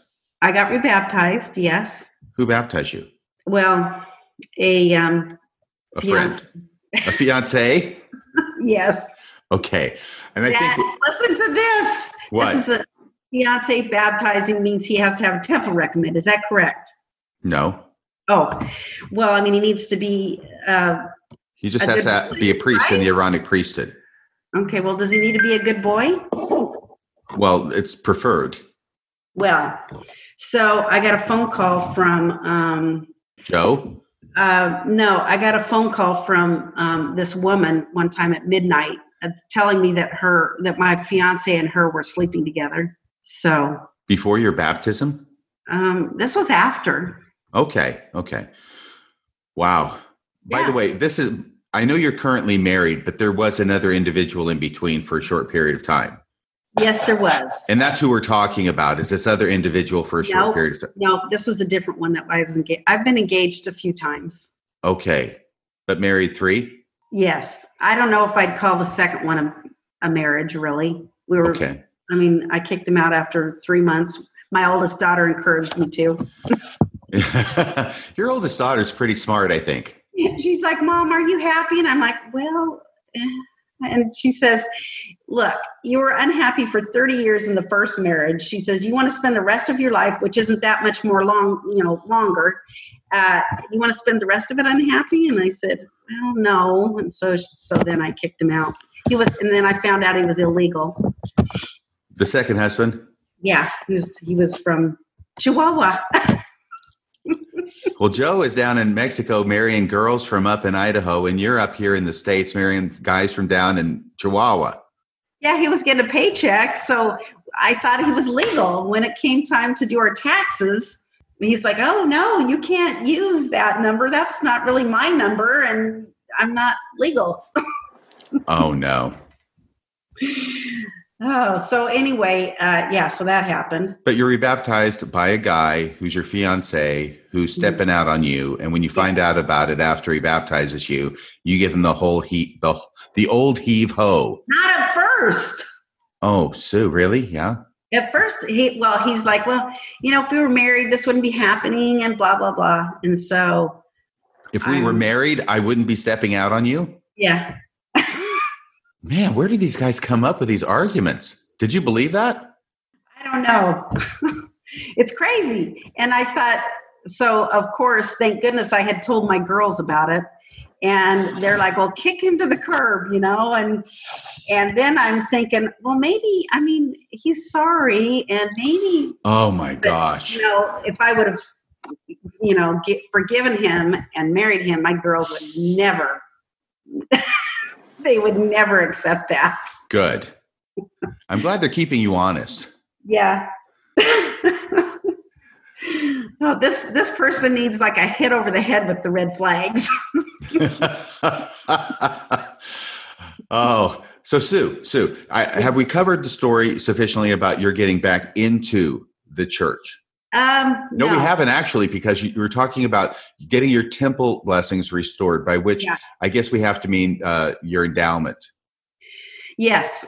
Can you tell us about that? Because that's a separate procedure after you're rebaptized, that right? Is. And I didn't. That didn't happen until 2010 and I was married.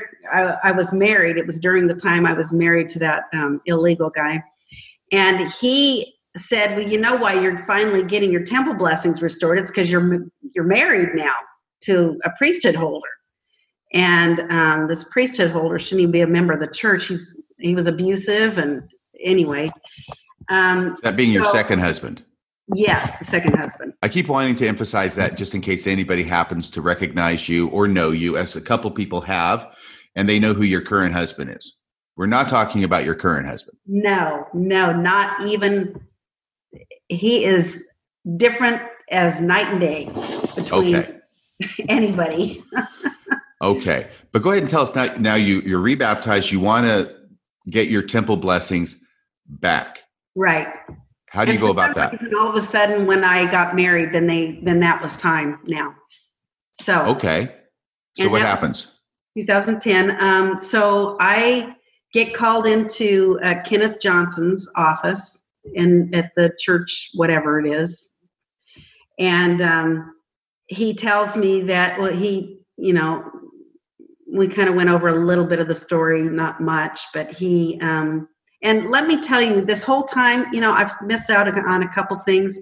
This whole time that I'm, again, red flags, but this whole time they're asking me, when was the last time you had contact with your first husband? Um, when I got rebaptized, they had to call my first husband to discuss it with him.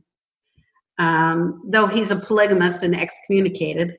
Um, and they know what exactly what happened in the divorce. He's lied about things and I didn't get anything you know, so to speak, compared to my half. Um, and he, um, where was I going with that? Oh, so yeah, when was the last time you had a conversation with your your ex husband? Um, and then, so that was, and then they call him about that. Then when I wanted my to get my temple blessings restored, they had to call him about that. So, in order for you to get your temple blessings restored, they have to oh, call. No, you know what? They didn't. They didn't call him then. I don't think was when I got sealed to my husband I'm I'm married to now.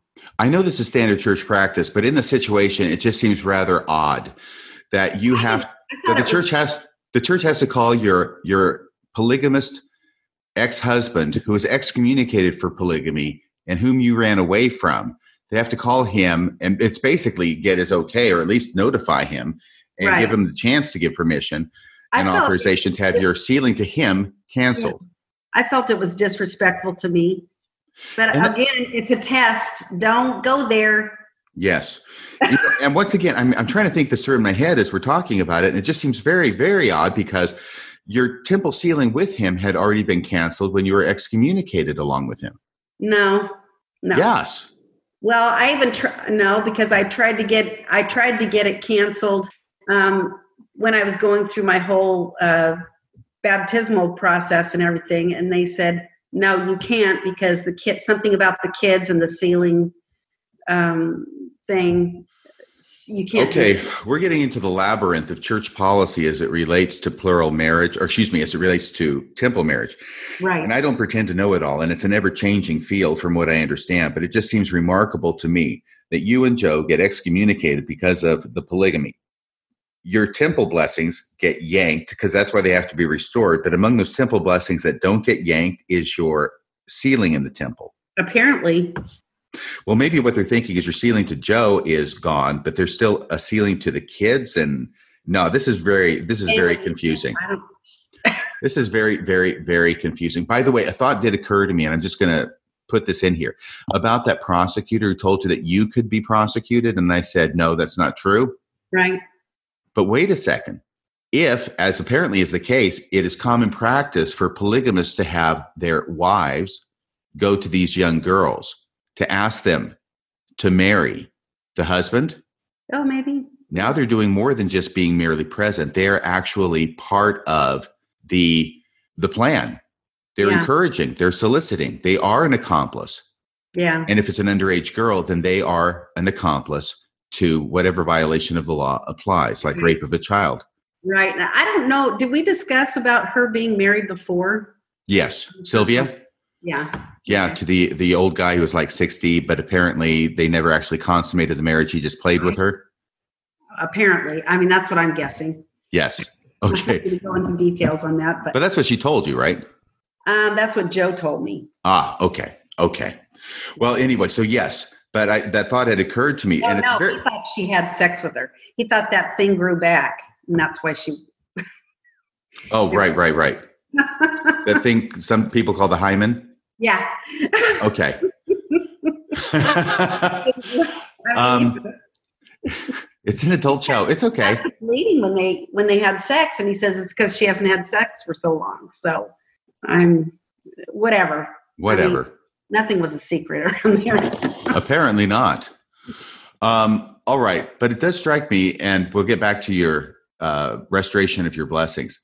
Um, that I had always thought that if the husband has the wife go to the girl, then what he's trying to do is sort of insulate himself from it and maybe up his odds and make it look less horny to have the wife going to the the the other girl or other woman and petitioning her to marry the husband. But it also strikes me that there's a legal aspect to this. I don't know if it's intentional, but it also puts the first wife right in the middle of things and puts them as an accomplice if this girl is underage that they're asking to marry the husband.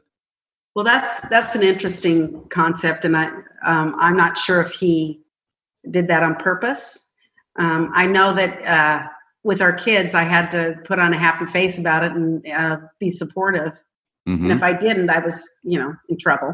Right. I was supposed to be supportive, and yeah. I, so, But now we're on to we're on to happier days now. And you've been rebaptized, you're going to get your temple blessings back, and you keep encountering like these sort of stumbling blocks that you characterize as tests. yeah. And what do you mean by tests? Well, just it it feels doesn't feel good. It But- feels like a slap in the face. Yeah, it does. And you know, the stake president, the the whole everything, I just thought, you know, just leave it alone. You don't understand it. I'll I'll learn about it later. Put it on that shelf.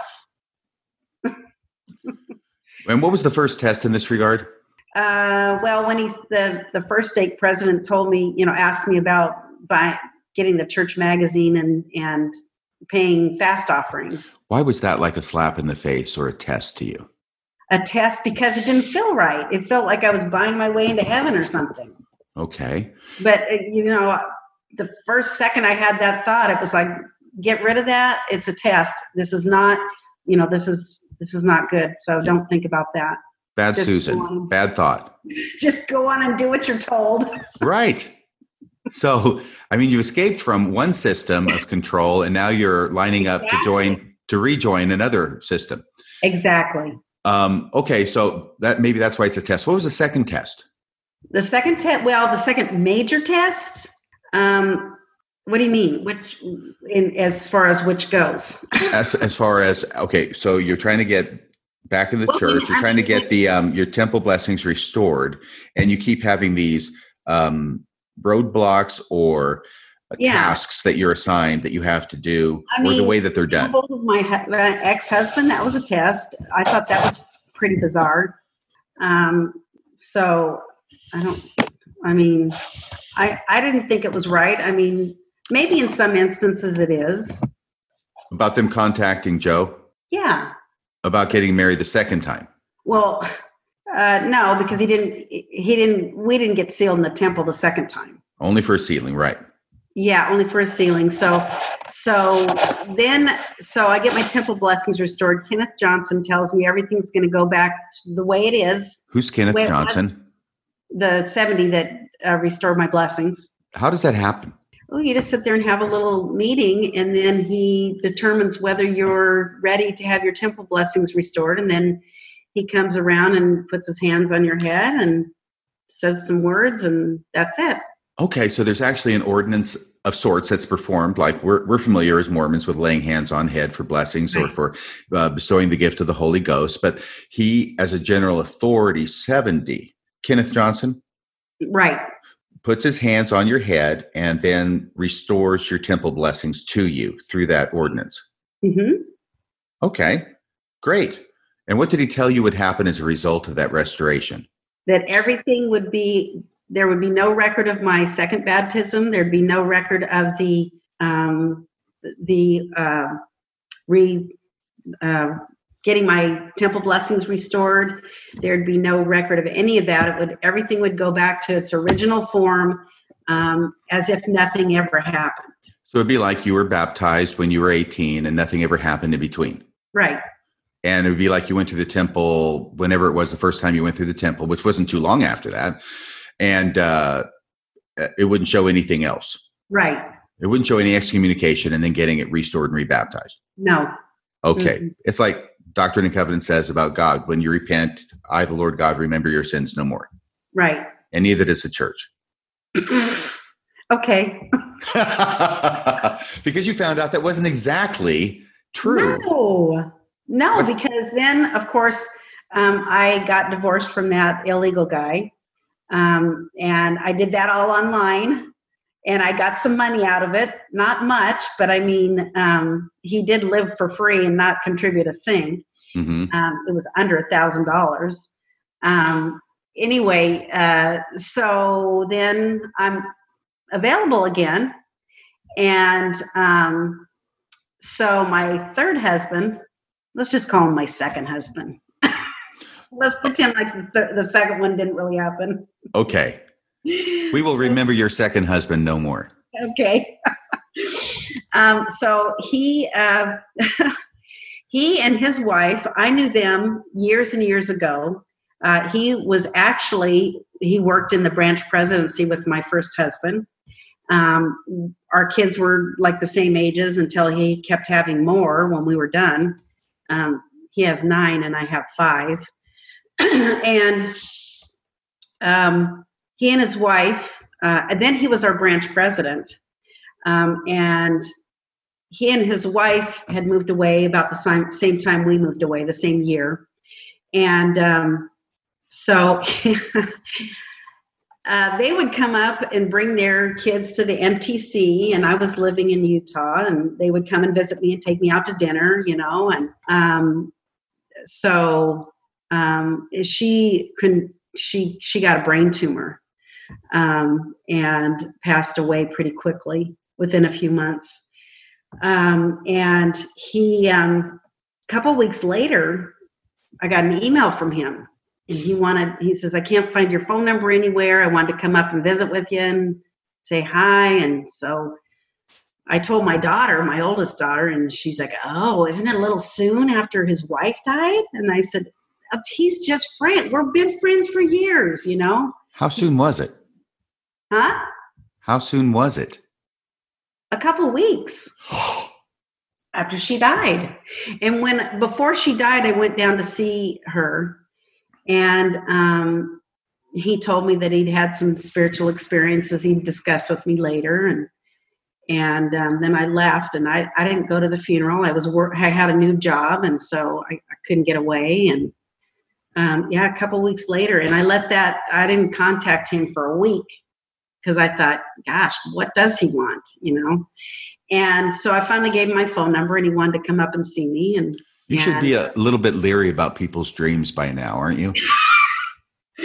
well, anyway, so um, so he came to see me, and I had just gotten home from work. I was going to go change, and um, my daughter came by, and she says, "Oh, I had baby babysat for her the night before.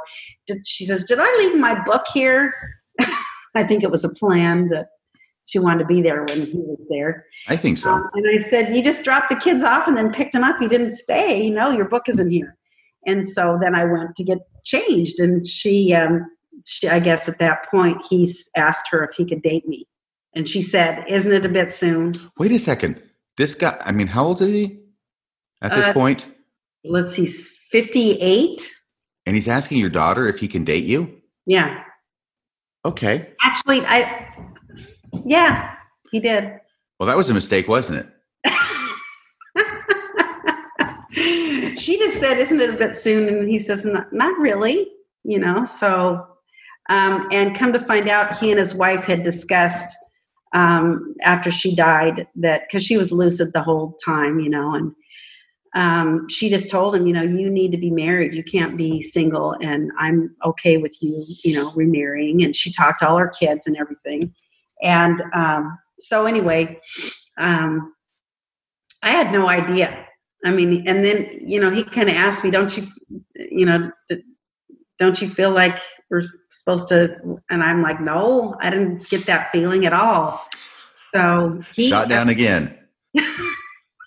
after a couple months, of course, by this time I was very outspoken and very, um, you know, uh, didn't I, I say I say what's on my mind. Mm-hmm. Um, anyway, so he. Um, after a couple months, he proposed, and then we had to go through the process of um, getting my temple sealing canceled because he didn't have to. No, he um, doesn't. He was married in the temple to his wife, who is now deceased. Yeah, but so, he doesn't have to get his temple sealing canceled because he can have two wives. Yes, or three. so this is just so it's ironic. You coming out of your situation, breaking away from polygamy in order to eventually end up in another polygamous marriage. Oh, and I, of course, um, I agree that yes, we will be together. In we'll, we'll have that'll be my sister wife in uh, the eternity. So, okay. yeah. But Even, you have, but you can't do that because you're a woman. In other no. words, you have to get your temple marriage to Joe, the polygamist, canceled. Yes. Tell us about that. Well, they had to call him. Who's and of course, they asked the church. You mean the church uh, stake president? Well, it was the the bishop at that point. The bishop has to call Joe. Yeah. Why? To let him know that I'm going to get um, my sealing canceled. So. This is a guy that you have had a no contact order with, a protection order with. Yeah who dragged you kicking and screaming. Well, you know, you went of your own volition. You were smuggling guns at the time down to Mexico to live for two years in polygamy. You escape finally. And then you get up here, you're working your way back into the good graces of the church. You get rebaptized. You have to go through all the stuff and all the letters right to first presidency. You have to appear in front of the High Council for God knows why. And now you're, you're getting married again to this guy who's actually a good guy in the eyes of the church. And I'm sure he's a great guy. He is and, a good guy. Yeah. And now you need to get your because the church is this way, you have to get your temple sealing, temple marriage to Joe canceled, even though you're already divorced civilly through this trial that went on in Idaho.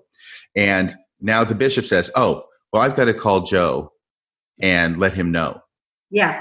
How did you feel about that?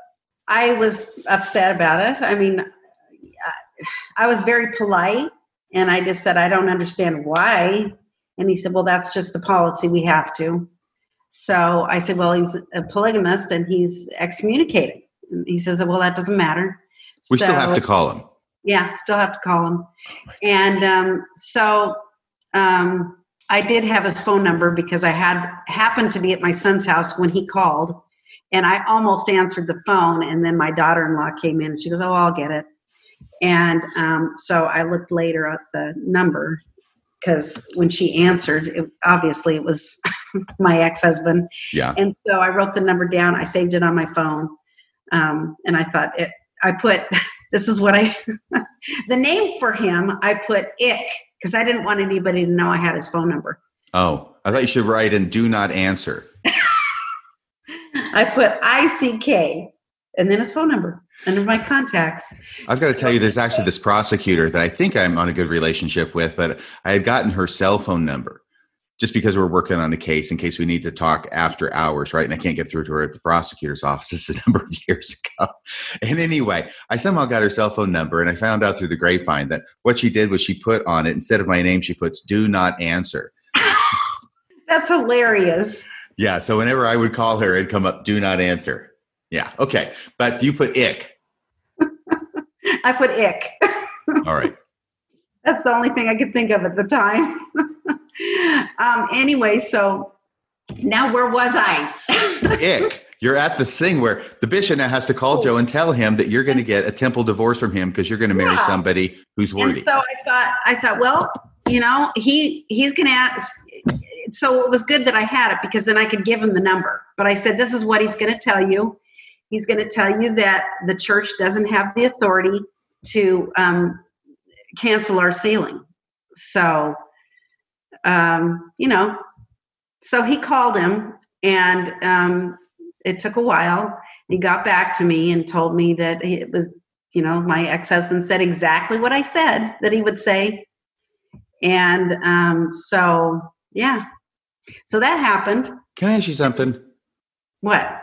I mean, it seems a little logically inconsistent to me, which is if Joe's position is that the church doesn't have authority to cancel our sealing, wasn't it the church that sealed you in the first place? Yeah, but we did it. We did it again. Oh, tell no, I don't think you told us about that. You told us about his marriage to Sylvia. Yeah, we did. You got wait a second. Okay, so you had a real sealing in Yeah. Idaho. Mhm. Was that out in the backyard too? Uh, that was in those in Sylvia's parents' house. In Sylvia's parents' house, you and Joe got resealed. Yeah. Tell us about that ceremony. I don't remember. Did it involve Honestly. an altar? Um, uh, I don't remember. Did, okay. Really? Okay. So, so what he's saying is that uh, the church's original sealing doesn't matter. And so what he's saying to the church bishop when he calls is that you don't have the authority to undo the sealing that we got in Sylvia's parents' house. Yeah, because um, and of course I didn't tell the bishop about that. I'm not saying a thing about that. this is not as complete a confession as I was thinking. Did you tell the first presidency about this? Nope. Oh, I may have. I, I think I told them that I we bought um, that we made our own garments and everything like that, and I told them all about. I told them everything. Yeah. Okay, I'm starting to see why it took so long. It may have taken him two years just to read the letter. Probably. They probably went, Oh. "Wow, this is crazy." oh my gosh. Um, hey, and I'm going to take you through this, but I just want to tell you the story. I've told you this before, but way back when, back in the 1990s, and I can't remember exactly when it was, it was when Joe was heavily in the throes of this polygamy passion of his. And he called me up on the phone and we're talking. And I know that he's doing this polygamy thing and he's wanting to convince me that polygamy is right.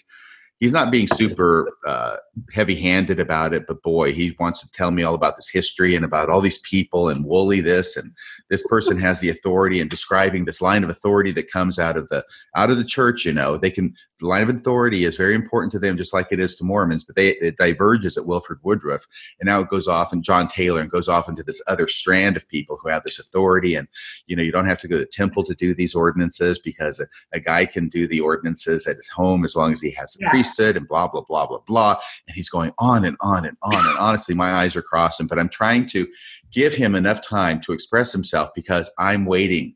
I'm waiting for him to get done so I can ask him the question that has been percolating in my head since about an hour into this discussion. One sided discussion, I should say. And he's going on and on. Finally, he gets to the end. I said, Well, you know, it's very interesting. Very interesting what you have to say there, Joe. I said, um, You know Bruce R. McConkie, don't you? And he goes, Yeah. And I said, Boy, I tell you, I think Bruce R. McConkie, he probably knew the scriptures better than anybody in the history of the church. you know, and everybody understands that about Bruce R. McConkie. There's actually mythology. I think it's mythology that has uh, arisen around him, and the idea that you could uh, name one scripture in any of the standard works, and then he could quote the scripture immediately before and the verse right after, right? Which is all nonsense. But he certainly did know a lot about the script. Wrote all these books, right? So he knows them backward and forward. And every I figured Joe's going to have to agree to that. He does. And so he says, "Oh yeah, he did."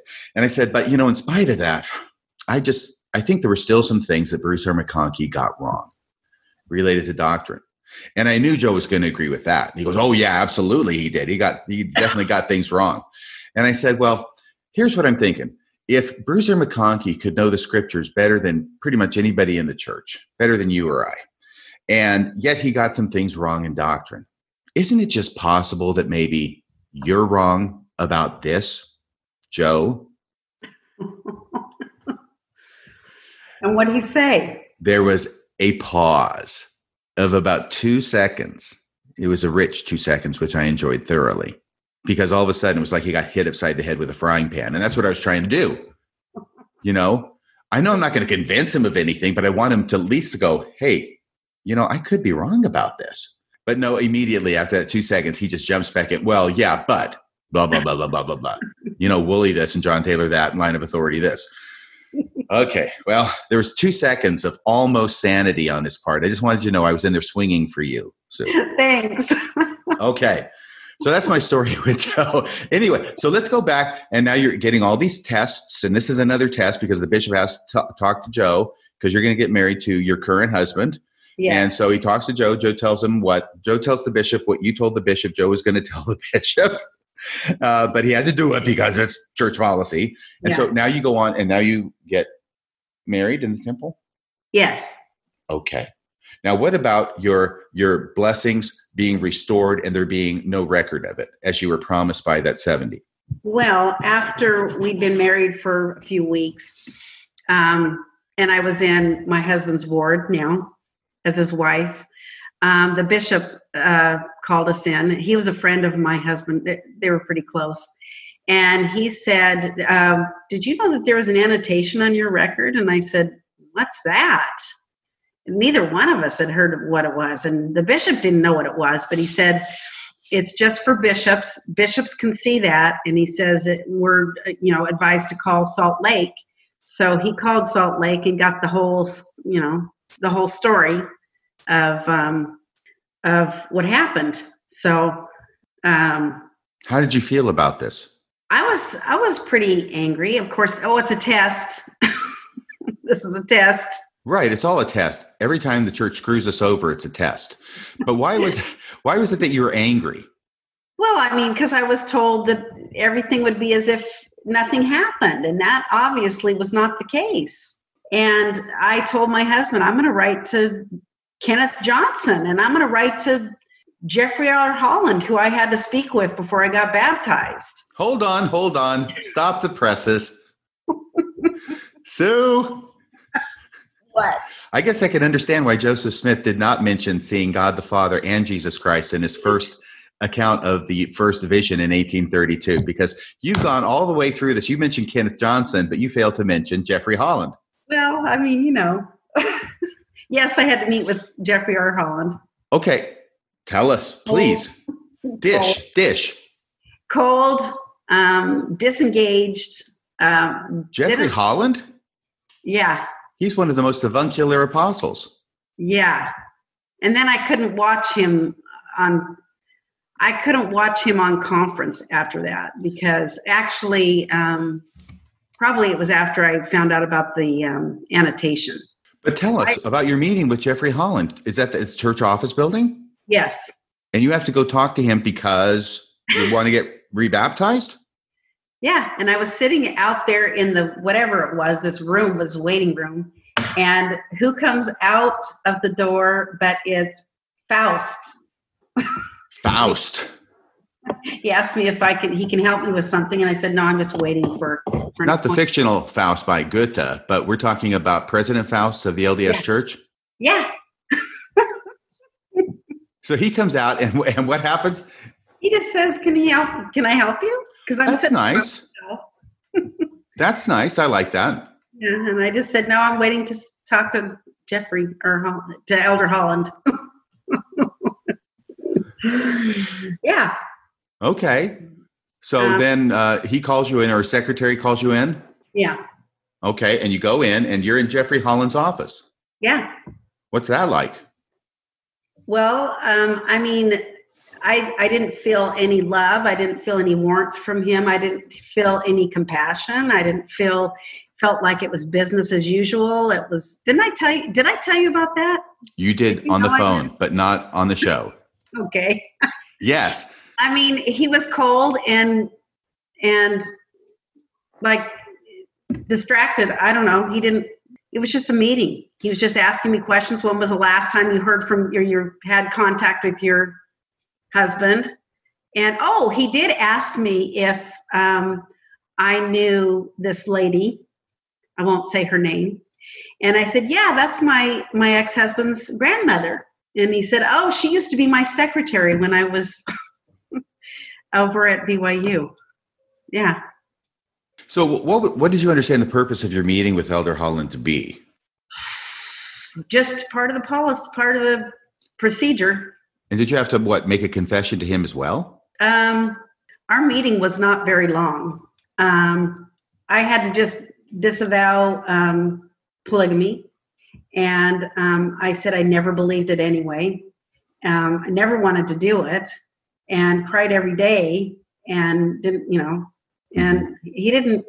Very cold. What year was this? That was well, it was in 2006. Okay. Mm hmm I was thinking maybe he was distracted because he was thinking about an upcoming interview he had with the BBC reporter. or he just had it and was disturbed by it. but I think it was in 2012 or closer to that that that happened. Okay.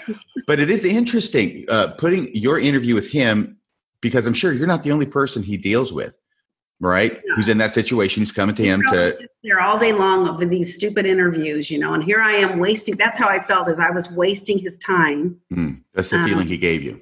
Um, no, he didn't give me that feeling. I just felt like that. You know, I, you know, did something really stupid, and now all these people have to spend their time trying to get me rebaptized.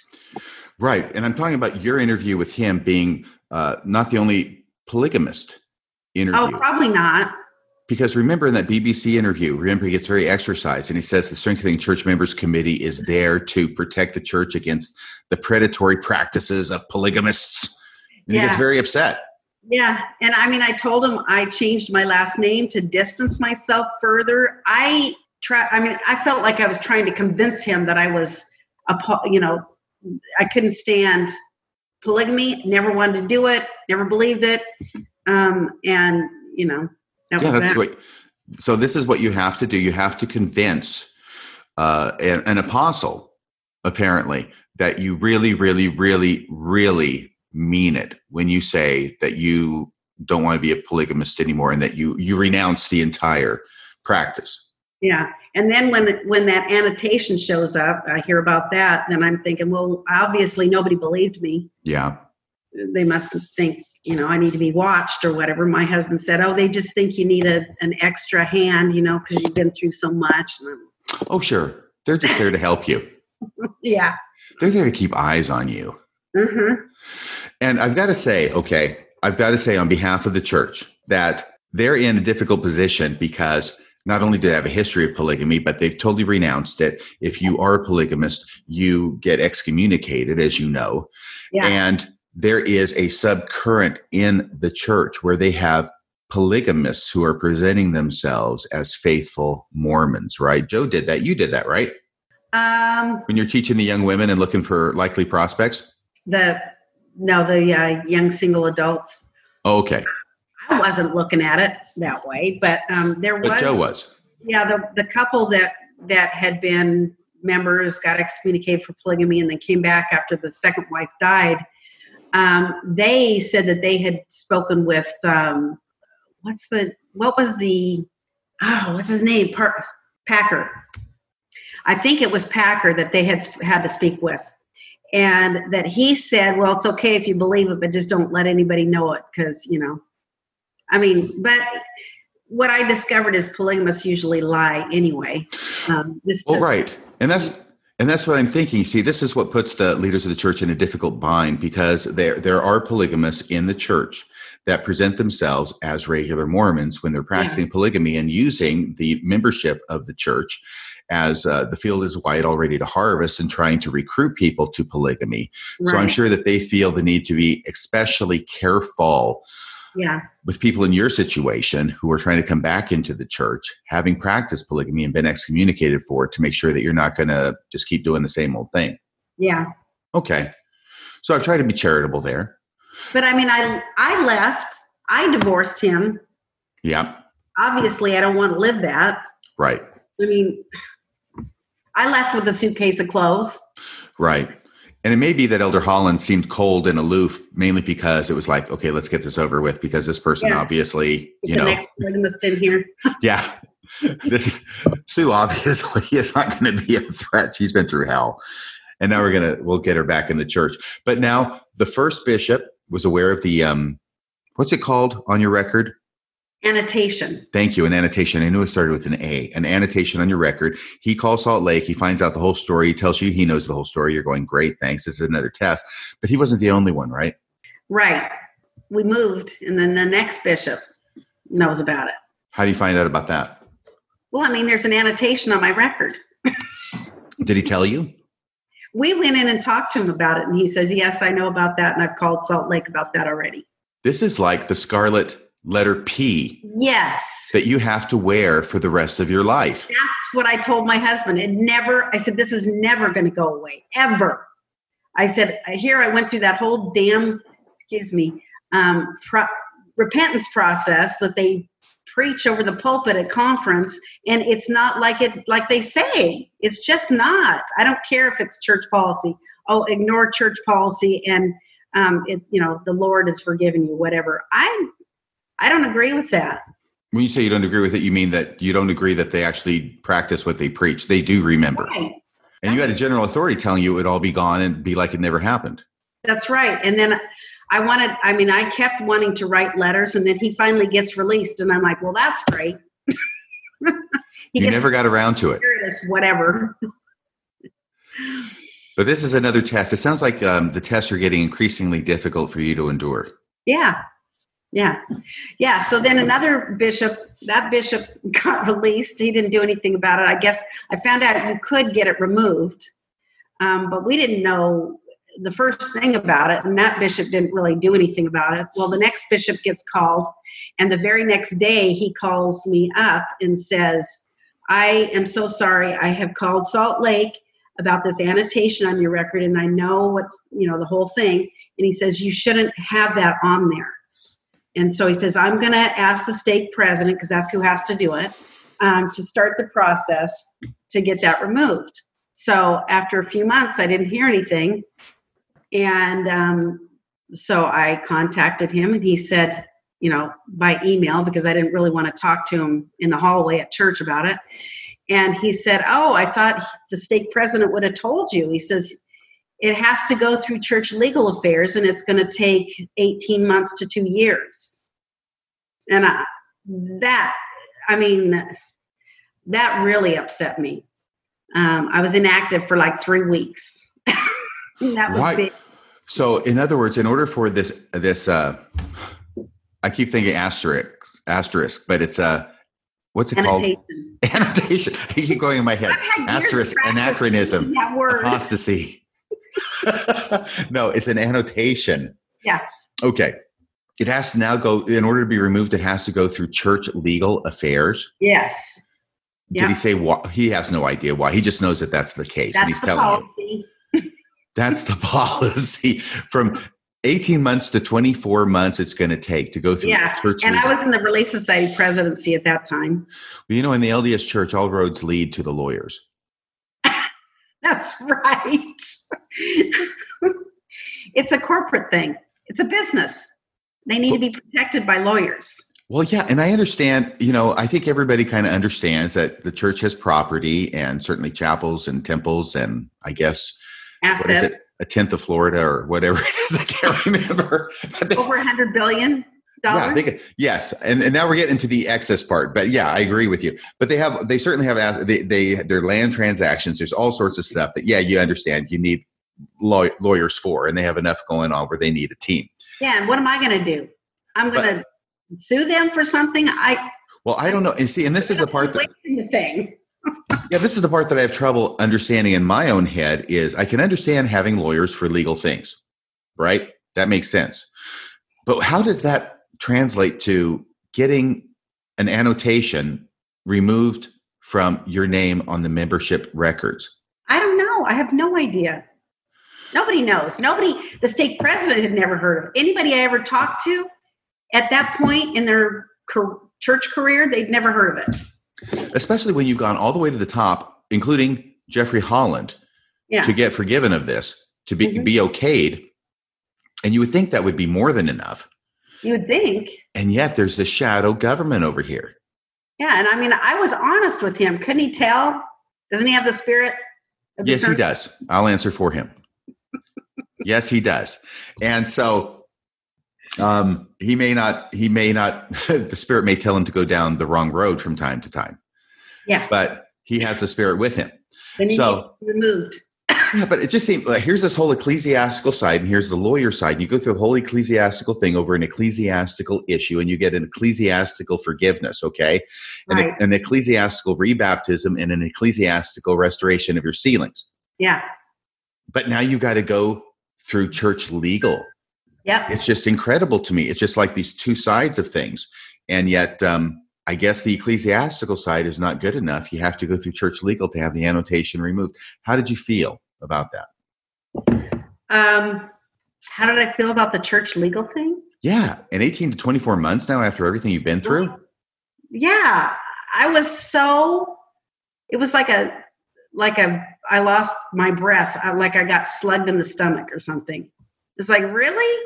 My husband too. My husband was pretty upset, and I'm like, you haven't gone through this for years after year after year. yeah, that was about in 2015.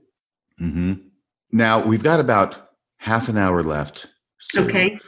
And I understand that basically you've been through a lot. It's a test, it's a test, it's a test. And this one is just like a test too far. And it's like this is affecting your ability to put the confidence that you need in the leaders of the church as speaking for God.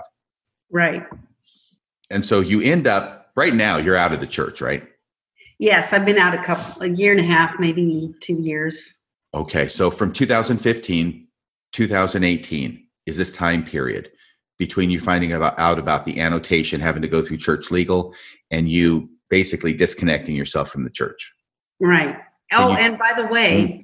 before the final, before it was finally removed, after all this time, the stake president, what does he ask me again? What? When was the last time you had contact with your ex husband? Really? Yeah, still. He says, I'm so sorry, but I have to ask this. Uh, Yeah. So, and I mean, yeah, so I was ready to, I was ready to just not be in the church. But of course, you know, my husband kind of drugged me back in there. yeah. And you want to be a, you want to be supportive of him. Yeah. And then, yeah, we moved again. And um, I, and by the of- way, the stake president, you know, I know they have all these policies, right, left, and up and down about polygamists because of their concerns, which I think are legitimate. And yet, I think that on the other side, when you have a person who's in your position, having been through it the way you've been through it and done everything you could to get it behind you, including escaping from Polygamy Mountain, maybe they can't exactly see how that could be taken by you. what do you mean? Well, that you have to continually be dogged about this, even though you put this so far Oh. behind you and you hated it when you were doing it. Yeah, true. I mean, it was painful. Yeah, it's like they don't trust you. Yeah, they don't It's- trust me. They don't believe me. It's like they don't have a spirit of discernment to tell for themselves. That's right. Okay. That's right. And so I, all this was going on, and then um, I was kind of starting to think about maybe not going to church anymore. I started only going to sacrament meeting, and then they, we had moved. The branch president he knew about the annotation because uh, it was still there when I moved, um, but he wanted to call me into the um, to be a seminary teacher, early morning seminary teacher. hmm and I told him, I said, I, you know, I'm half out here. I kind of want to not do this. And he Oh, you've got to do it. You'd be the best for these kids. They would love you and you would love them. And he says, I just, you're the one. And so after about a week, I never say no to a calling. And so I went ahead and accepted, and I taught seminary for two years. So, um, and during this time, I had a friend that I've known since the 70s. And he had left the church or was just leaving the church. And he asked me about these church essays. And of course, after teaching seminary and getting all back in, um, I didn't want to hear anything about the church essays. I didn't, I'd never heard of them. And um, he says, nobody wants to read them in the church. He says, you know, they said they're going to stick with the, you know, the scriptures and conference talks and all that kind of stuff. And so I, um, I thought, well, you know, he's just bitter and he's looked at anti anti Mormon stuff, and um, so I I was still his friend. Most people in the church um, were no longer friends with him, didn't keep in touch with him, um, kind of shunned him, type of thing, and and he voiced that to me and he told me people in the church only do it because only do service because they want to um, you know get more points so they can get in the highest degree of the celestial kingdom. And i thought well i don't do that. And um, anyway no you, no, you just get uh, married polygamously so you can get to the highest degree of the celestial kingdom. That's all you have to do. You don't help old ladies across the street to do that. You go all the way. Yeah. But anyway so he uh, he would still contact me and I'd let him do his thing, you know. And finally, um, for some reason, I don't know what it was, I just, I thought, you know, I'm going to look into these church essays.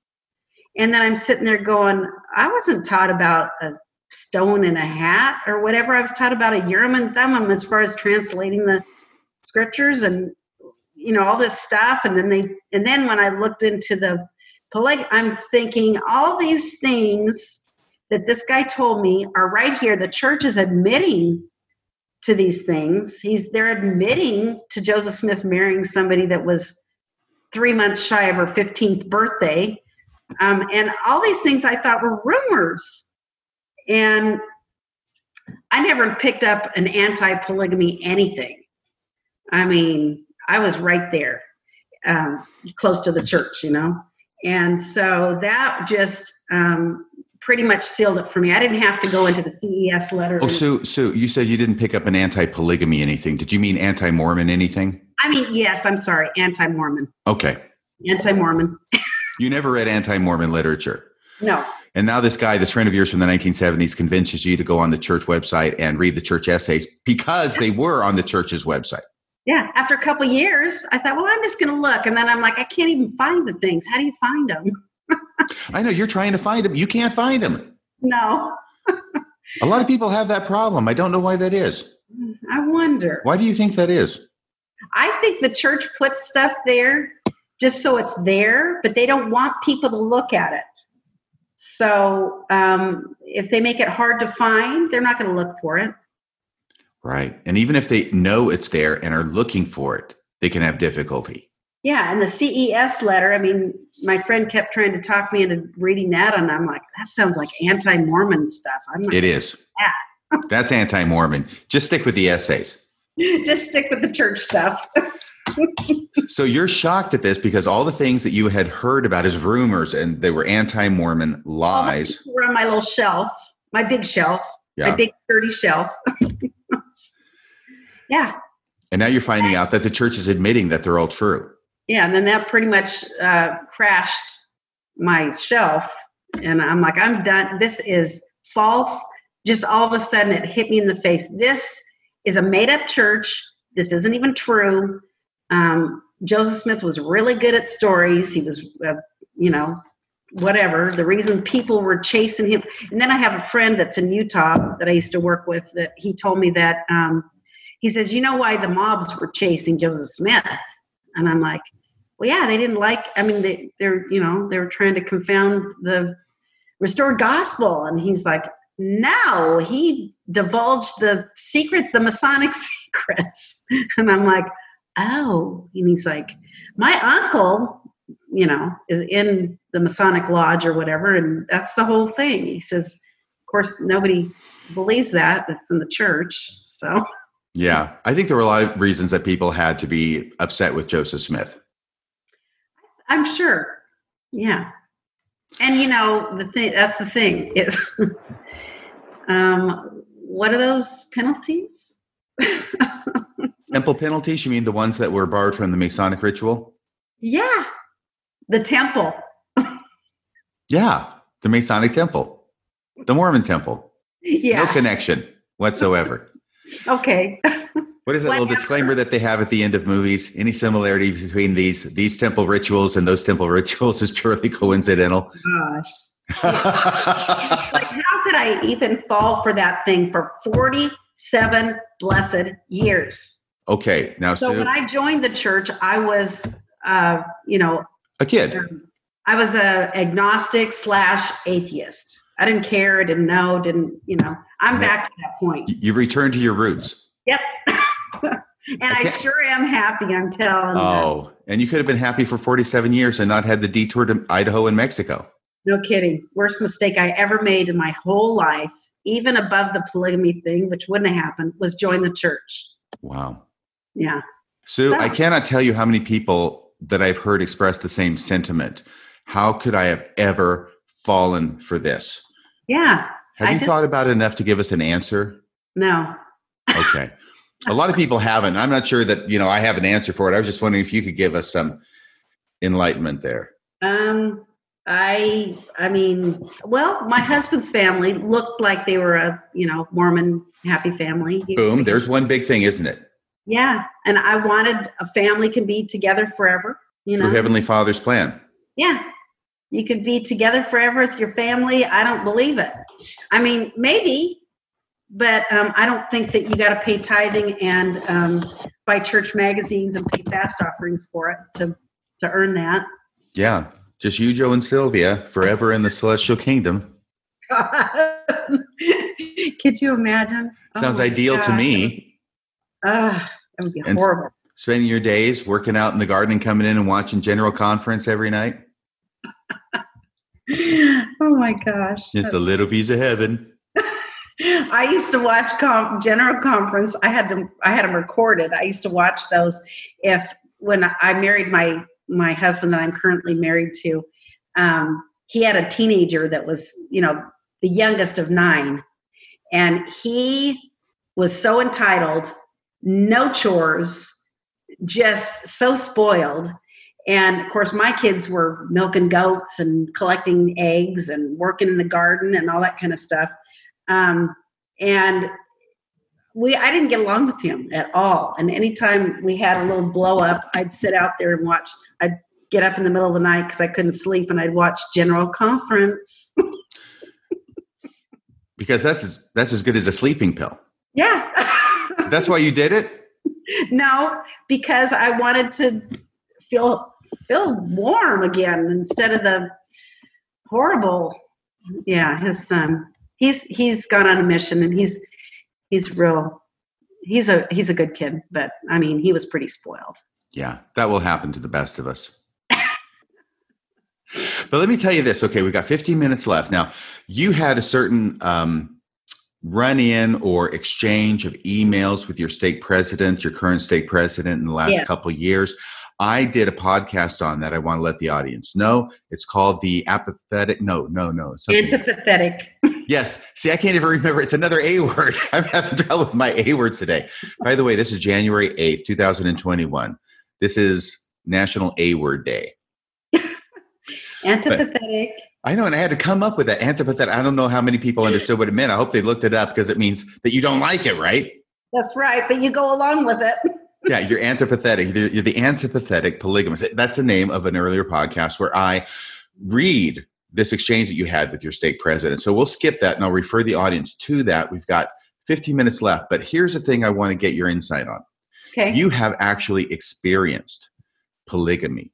And so you've also read the essays. You've also listened to, I understand, um, a recent Fair Mormon video.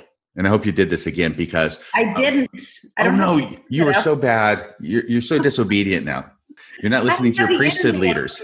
but here's the thing: is that um, there are apologists for the early practice of polygamy, uh, and Fair Mormon did um, a recent video. It's called "Mo Wives, Mo Problems," which you had watched. You're the one who brought it up a yeah. few weeks ago, and more recently, Jim Bennett has been doing a discussion on Mormon stories with John Dehlin, and they go over the subject of polygamy as well as other subjects, and he gives an apologetic response to it. Although I think he's trying to say, yeah, that was a mistake, or at least the way Joseph Smith did it was a mistake. Anyway, there's all these apologetic um, approaches to it from members of the church. And the one at Fair Mormon is, of course, much more dismissive, I think, of the subject and much more mocking of people who have a problem with it. But you had watched that Mo Wives, Mo Problems video. And I want to ask you, what is, as a person and a woman who has actually been through polygamy and escaped, what is your take on apologists and the way they try and justify Joseph Smith's practice of polygamy? Well, I think that these people that are so quick to be uh, apologizing for it um, need to sit down with those that their lives have been turned upside down and, and really people that have been damaged by polygamy. And, um, you know, it is part of the church. And even though we're not supposed to be living it today, some of these, um, oh, what are they called when they're fundamentalist Mormons? The reason they've fallen away from the church is because they feel like the church has um, gone astray because uh, they're trying to make sure everybody feels warm and fuzzy with the government, with people. and so these fundamentalists are just trying to live what Joseph Smith restored from God. Um, I totally disagree with it because I, as we know, uh, well, as I know, Joseph Smith uh, made everything up. Um, but I don't think they realize the damage it does. And those fair, those what's that guy's name? Kwaku? Kwaku El and um, Brad Whitbeck. Yeah. I mean, they're so flippant about it. Um, and I just, I just don't think that they understand the damage that it does. Otherwise, how could they be so flippant and so um, excusing of the whole thing? I really. See, yeah, it's an interesting perspective that you bring because, of course, uh, I think it's an easy matter for them and for most of us to be much more dismissive of what's happened 200 years ago to people.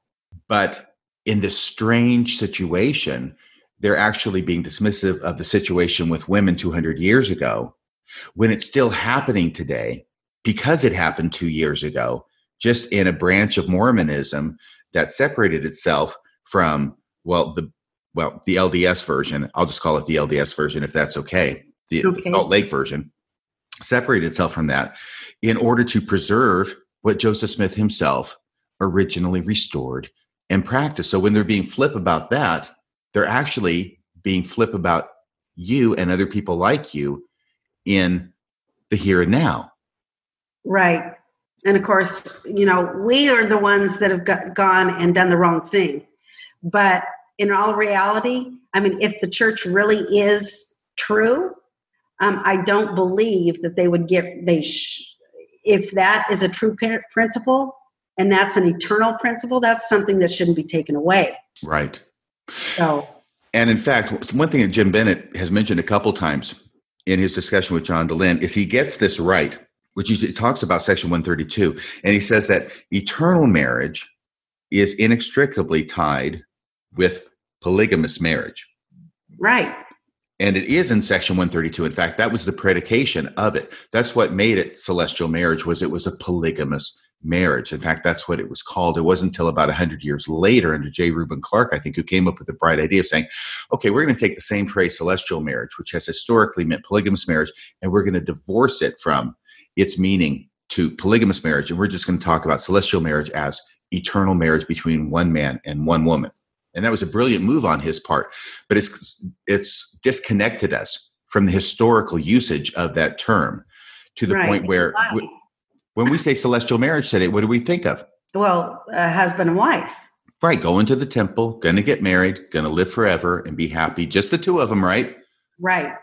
In the celestial kingdom. Right. So, yeah, we've got that situation. But I think that what's going on with modern day apologists can be a warning to us all, including myself, that even though it seems easier to mock or make light of or be judgmental of people who lived in the past, maybe it's helpful for us to realize that they were real people too. right. And that it's not just names and words in a book, a history book about them, but they're real people too. Right. And that they have lives. They experienced this. It's not a good experience. People are still experiencing it because Joseph Smith restored it. right, right. So uh, people are trying to cling to what the true church is all about. However, these other people think that all they're doing is, you know, going, they're going astray. but they're they're hanging on to something in the Mormon church. The garments keep getting shorter and smaller, and the and the temple temple covenants keep getting um, less and less, so that there's nothing really left of what Joseph Smith originally restored. Yeah, that's an interesting point too. Uh, what do you think is causing that? Well, because people don't feel warm and fuzzy when they hear they're going to get their their neck, their throat slit, or their guts spilled out. If they reveal something, that's not warm and fuzzy. So that got so the penalties are removed. What about Yeah. the garments being shortened? Oh well, they used to be. I mean, they used to go down to your knees. Oh yeah, they were long johns, Yeah, and you Well, wore them as long I just came across. I just came across. We just recently moved into another house, and I just came across my original um, one-piece garment that I wore in the temple, and it was long down to the sleeve, down to the uh, ankles, down to the wrists. It had, you know, it had. I'm trying to think. These had buttons, and it had a collar, and it came all the way up to your neck. So, and it was a one-piece thing. Sue, what temple was that? An LDS temple? Salt Lake Temple. Um, yeah, that's what we wore. And What year was that? 1974. No, 75. So I did not. I did not realize that those long temple garments were really that recent. 75. that's 50 years, 45 years ago. I know, but I went through the temple in '79, and they weren't long at that time. So I've always thought, Isn't that interesting? That was quick. well, yeah, I'm lucky. Um, And then it wasn't long after that they went to two piece. yeah. But that one piece thing, yeah, that's what you wore. I mean, that was the thing you changed into. I mean, and they no longer do the the uh, washing and anointings when you're naked and touch you in places they shouldn't be touching you. Right. There's a poncho. Yeah. Well, there used to be a poncho, but you were naked under it. Oh, and you're not naked anymore. It was a shield. What? You're not naked anymore. I don't. If you are, then you're covered up more, and they don't touch anything. I, can't, I I think that you're right, and I can't remember the details of it, and I haven't experienced it uh, since they've made the changes, the washings and anointings. So yeah, I think that you're right. They keep they keep changing things, and you know I think some changes are probably good. Well, I mean, if that's the original way that they used to do it, then they shouldn't be changing it. Why are they changing it? So everybody feels warm and fuzzy. And I think another way of looking at it is that they're changing it in order to align more and more with societal mores and customs. Yeah, it's not. Be, it wasn't a revelation. I'm never going to buy that ever. Just like I'm never going to. You're never going to what? well, I mean, the whole first vision. I'm. I'm not buying that. Why are you not buying that? Because I'm sure that there were many a fast and testimony meeting where you got up and bore your testimony that it was true. Oh, and in seminary every day. Yeah. for two years um, because because there's too many discrepancies and before i said well you know i i was an apologist Yeah, we're all apologists as Mormons. We have to be to survive. you have to yeah so whether you look at yourself as one or not you are because you have to apologize for things that are don't don't sound right you know don't i mean what's with that you know And you know, the more you look at Mormonism, the more and more and more you find of things that don't sound right and that need some kind of excuse. right Yeah.